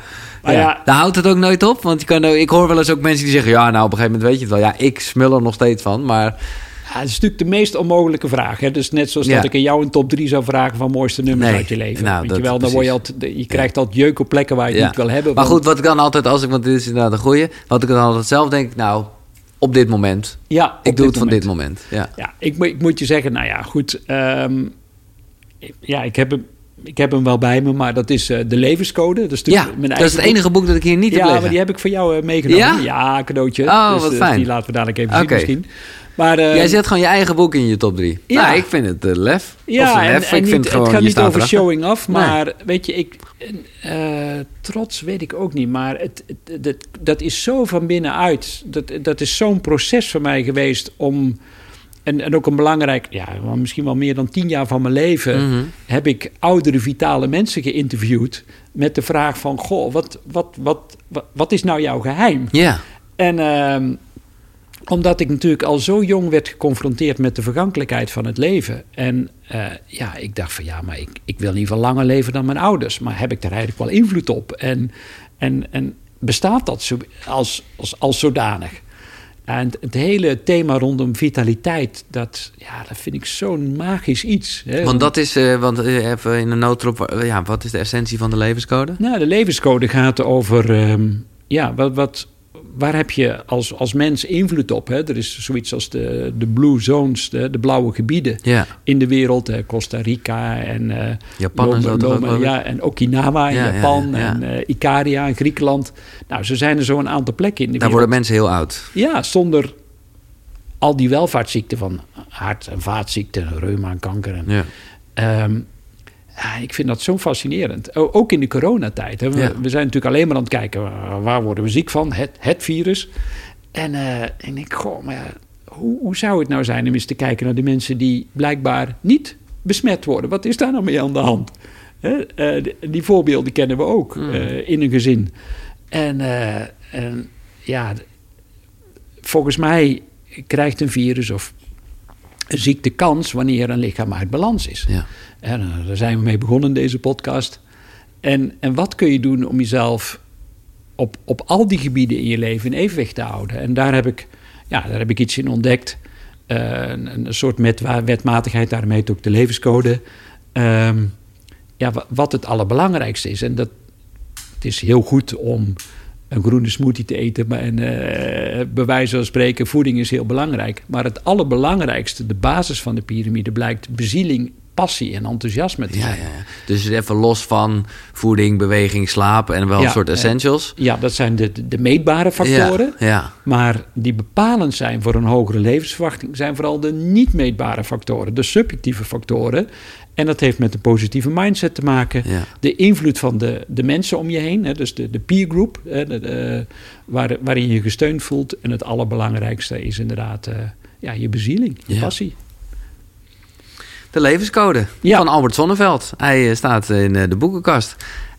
Heb je ook, het zijn de andere twee boeken ook van jezelf? Nee, nee, want ik zie ze liggen. nee, wat ik, wat ik ja, ik heb uh, Roosvonk. Oh ja. Ja, vind ik echt ook wel... Uh, ja, wel, zo, ik, ik, ga hem daar een keer uitnodigen. Goed, eigenlijk. goed verhelderend ja. boek. En dat is Je bent wat je doet. Uh, van zelfkennis naar gedragsverandering. Je bent wat je doet. Ja, en ja, dat vind ik wel het, het mooie. De, Roos Vonk is, is hoogleraar ook. Ja. Um, en um, wat, wat ik het, het mooie vind is, is misschien ook een beetje wat ik vertelde net met, met die, die sms'jes aan je geliefde. Mhm. Mm -hmm. Ik hou van jou, hartje, hartje, hartje. Maar doe je het ook? Ja. Leef je het ook Ja. in gedrag? Ja. En, en dat legt zij op een hele heldere manier uit. Dat het, ja, je kunt nog zoveel denken en, en, en al die denkprocessen beschrijven en onderzoeken. Maar hoe, hoe laat je ook werkelijk zien in gedrag? Hè? Human being, human doing. ja. Maar breng je het ook echt in de praktijk? Handel je er ook naar, ja. Ja, ja dus dat is... eh, Nou ja, leuk. Je, je bent wat je doet. Ja. En ehm, ja, dit, dit is ook wel een soort bijbel van me. Dat is van Oriah Mountain Dreamer. En ehm, reis naar het binnenste van de ziel. Hij ziet er ook helemaal vergeeld uit. Ja, het is Of, eh, super verkeerd. Ja, Ja, dat ja. vind ik mooi. Ja, Maar rij, ik ken het boek echt niet. Reis naar het binnenste van de ziel. ja. En ehm, het is... Het, het, ze begint met een gedicht en dat gedicht is zo ongelooflijk treffend... omdat het een uitnodiging is om onder alle omstandigheden... ehm, echt onder alle omstandigheden... je leven vol, vol, vol te pakken. En ehm, Mag ik hem voorlezen? ja, de Of wil invitation- hem voorlezen? Nee, nee, nee. Ja, het, ik, De uitdaging, dat is hem, hè? Ja, de uitdaging. Als je die... Ja, Oké. go for it. Het interesseert me niet wat voor werk je hebt. Ik wil weten wat je verlangen zijn en of je durft te dromen over dat waar je in je hart naar hunkert. Het interesseert me niet hoe oud je bent. Ik wil weten of je het aandurft naar liefde te zoeken, je droom na te streven, het avontuur van het leven aan te gaan. Het interesseert me niet welke planeten je maan kruisen. Ik wil weten of je tot de kern van je eigen verdriet bent doorgedrongen. Of je ontvankelijker bent geworden door het verraad van het leven. Of dat je je hebt teruggetrokken en afgesloten uit angst voor nog meer pijn. Ik wil weten of je de pijn kunt ervaren, de mijne of die van jezelf, zonder het te verbergen, te verdoezelen of vast te houden. Ik wil weten of je met vreugde kunt omgaan, de mijne of die van jezelf. Of je kunt dansen vanuit zinnigheid en de verrukking tot in je vingertop en tenen kunt voelen tintelen, zonder ons te waarschuwen voorzichtig te zijn, realistisch te zijn, rekening te houden met de beperkingen die je als mens hebt. Het interesseert me niet of het verhaal dat je me vertelt waar is. Ik wil weten of je een ander kunt teleurstellen om eerlijk tegenover jezelf te zijn. Of je de beschuldiging van verraad kunt verdragen zonder je eigen ziel te verraden. Of je trouweloos kunt zijn en daarom betrouwbaar. Ik wil weten of je schoonheid kunt zien, zelfs wanneer het niet mooi is. Iedere dag. En of je je eigen leven door de aanwezigheid ervan kunt verrijken. Ik wil weten of je mislukking kunt aanvaarden, die van jezelf en de mijne. En toch aan de rand van het meer kunt staan en ja roepen naar de zilveren volle maan. Het interesseert me niet te weten waar je woont of hoeveel geld je hebt. Ik wil weten of je kunt opstaan na een nacht van verdriet en wanhoop, vermoeid en gekwetst tot op het bot, en kunt doen wat gedaan moet worden om de kinderen eten te geven. Het interesseert me niet wie je kent of hoe je tot hier bent gekomen. Ik wil weten of je met mij midden in het vuur wilt gaan staan en niet terug zult deinzen. Het interesseert me niet waar of wat of met wie je hebt gestudeerd. Ik wil weten wat jou staande houdt van binnenuit wanneer al het andere wegvalt. Ik wil weten of je alleen met jezelf kunt zijn. En of je die op een eenzame momenten werkelijk van je eigen ge- gezelschap geniet. Zo, Ja, hè? Ja. mooi. Fucking mooi, hè? Ja. Sorry voor dit taalgebruik. Ik weet dat mensen er aan zouden nemen. Erg mooi. en met name dan, dit was sowieso al een beeld op, maar het einde. Ik wil weten of je alleen met jezelf kunt zijn. En of je op die eenzame momenten werkelijk van je eigen gezelschap geniet. Ja, dat is ook weer verbinding met jezelf. Ja. Ja. En zelf is dan voor mij met de hoofdletter Z. Ja. Ja.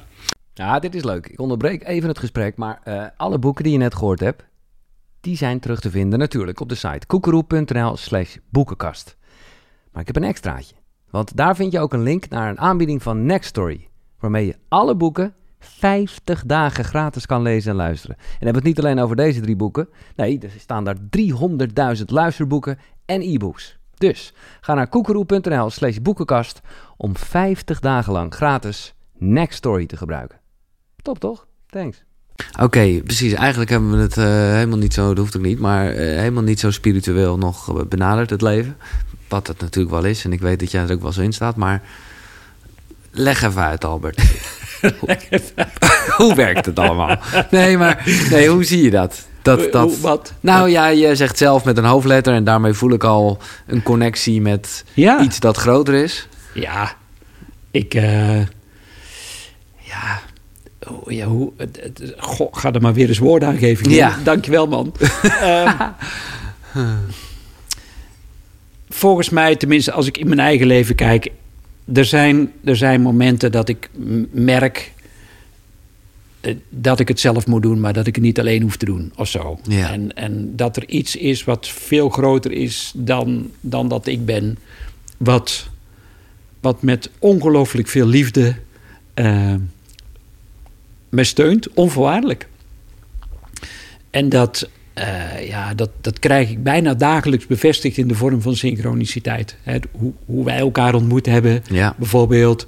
En de weg hier naartoe. ja dat wel, is inderdaad waar, ja. Echt, dat is zo waanzinnig. Dat met we, allemaal momenten en dan was je weer ergens waar ik net was geweest. En met Marjolein Loderich die hier eh, ook eh, Ja. net te gast was. En dan was jij daar weer terwijl ik je... Die, nou, dat was en, inderdaad... en dan stonden we weer eh, sa- samen in het boek van Hidde. En, ja, allemaal toem, toem, toem, toem.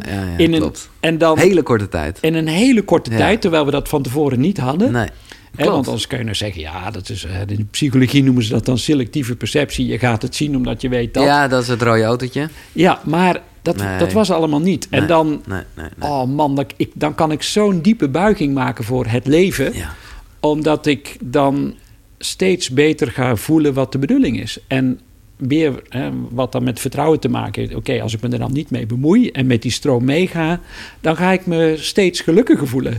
En het is echt zo, man. Ik, ik maak me steeds minder druk. Ik voel een overvloed aan alle kanten. En, en dat komt omdat ik zelf steeds meer uit de weg ga staan.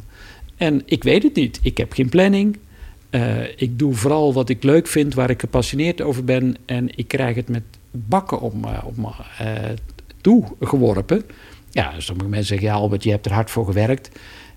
Ja, ik denk nu, stel je nou eens voor dat ik er niet Nee, had dat hebben we niet nodig had ik- geweest. Had ik, had ik nog veel meer gehaald. Want ik heb veel hard gewerkt vanuit angst. Ja, ja, ja. En nu doe ik veel meer vanuit vertrouwen.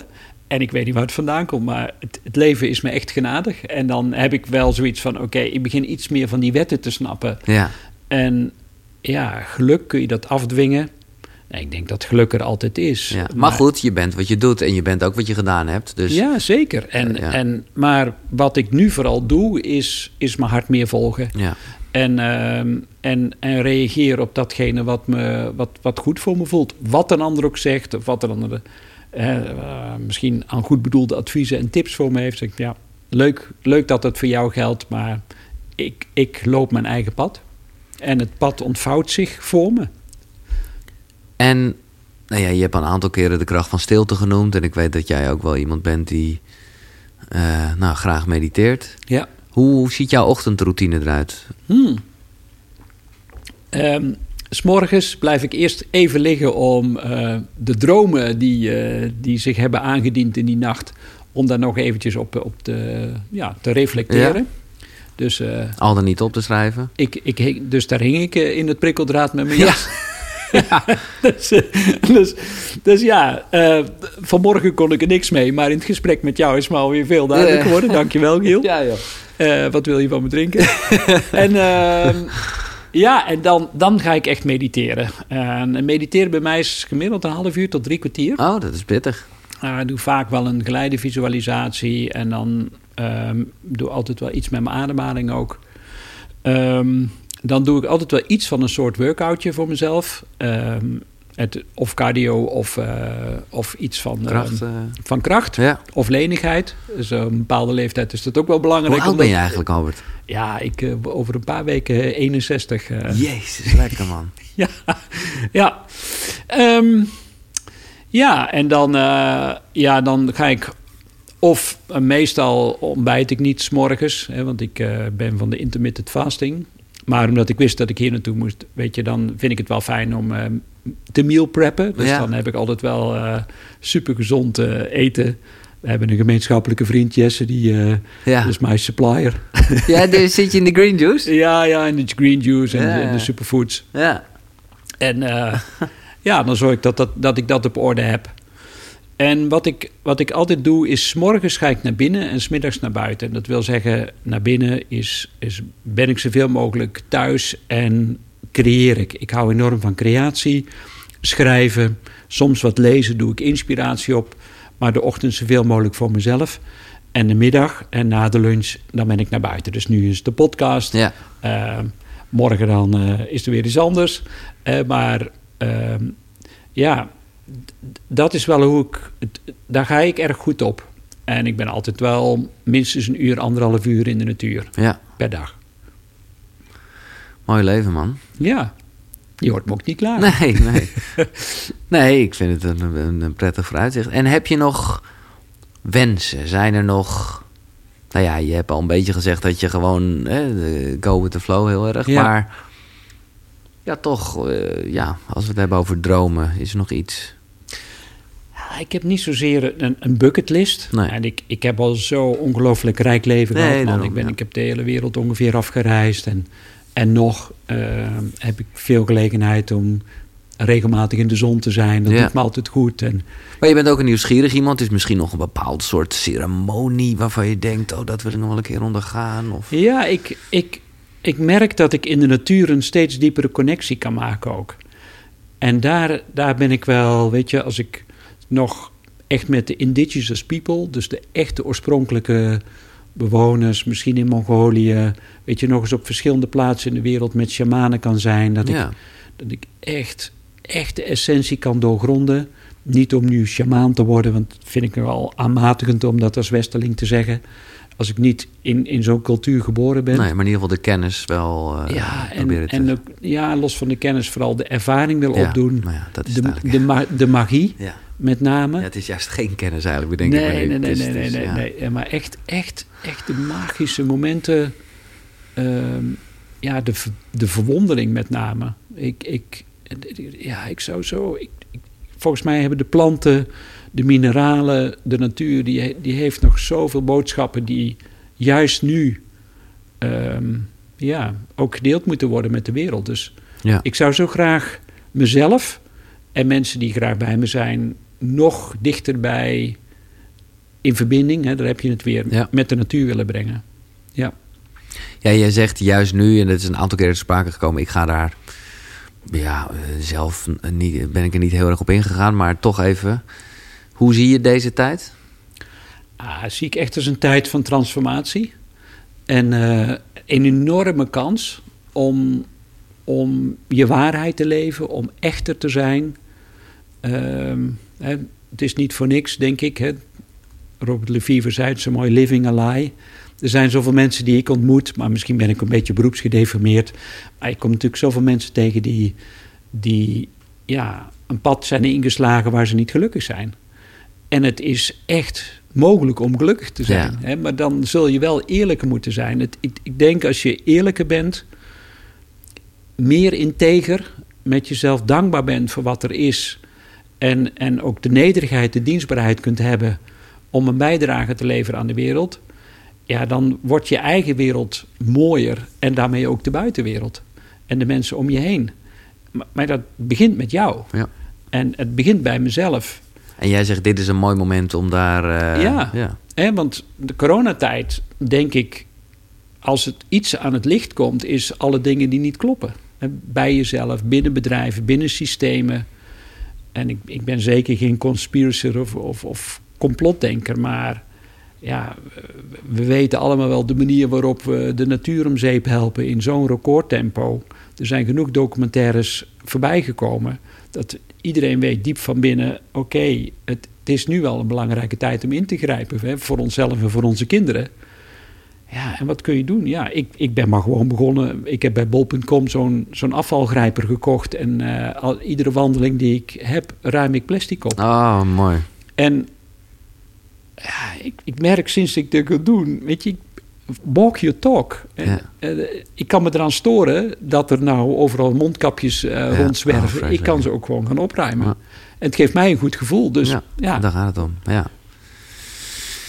Hoe, eh nee, oké, la- dan laat ik nog even, want ik heb dat nog helemaal niet benoemd. En ik wil echt wel een shout-out geven naar jou en Tony. Eh, de psychologie van succes. ja. Het is jullie podcast die een stuk hapklaarder is dan eh, dit oeverloos gezwet. Nee hoor, nee, nee. Maar het is echt, echt heel tof. En ik Ja. heb er ook veel van geleerd. Het is gewoon lekker 20 minuutjes. Wauw. Nou, bedankt daarvoor. Ja. Ehm, ook weer, maar ik weet, en ik begin je steeds meer te kennen, dus ik weet ook. Maar het is ook een beetje clickbait natuurlijk weer, dat succes. Of wat is succes, hè? Ja, succes. Nou ja, Want ik bedoel, ik vind wat jij net zegt, eh, door zelf je mondkapjes op te... Dat is, ja, ergens vind ik, dat vind ik succes. ja. Alleen, ik weet niet of veel mensen dat onder de definitie succes... eh, Nou ja, succes is, is dat je voor mij op alle gebieden van je leven ehm, voldoening hebt. ja, ja, ja. En, en Dat is wel... En je voelt natuurlijk aan alles dat het dus niet alleen zit in een carrière, geld nee, of wat dan ook. nee, ik, weet je, ik, ik, ik heb het allemaal mee, meegemaakt. Ik heb de meest mooie jachten. groei in alles. In de, de groei in alles. Ja. In mijn eigen groei. Ik heb een, een enorm huis gehad met een zwembad. En mijn dochters lagen als een soort Paris Hilton aan het zwembad. ja, pap, er moet weer eens gestofzuigd worden. en, en heerlijk. Maar ik, ik hoef het niet meer. Ik woon in een tiny house. En, Ach. eh, en, en, en mijn leven gaat om minimaliseren. Eh, en, en het heeft me zo vrijgemaakt, Giel. Weet je, ik, ik kan het gewoon niet zeggen. En, en ik, ik kan dat juist nu zo waarderen, omdat ik die andere kant ook heb meegemaakt. Ja. Ehm, dus ja, en, en ik heb ook gezien wat succes is, maar ik, ik heb ook gezien wat succes kost.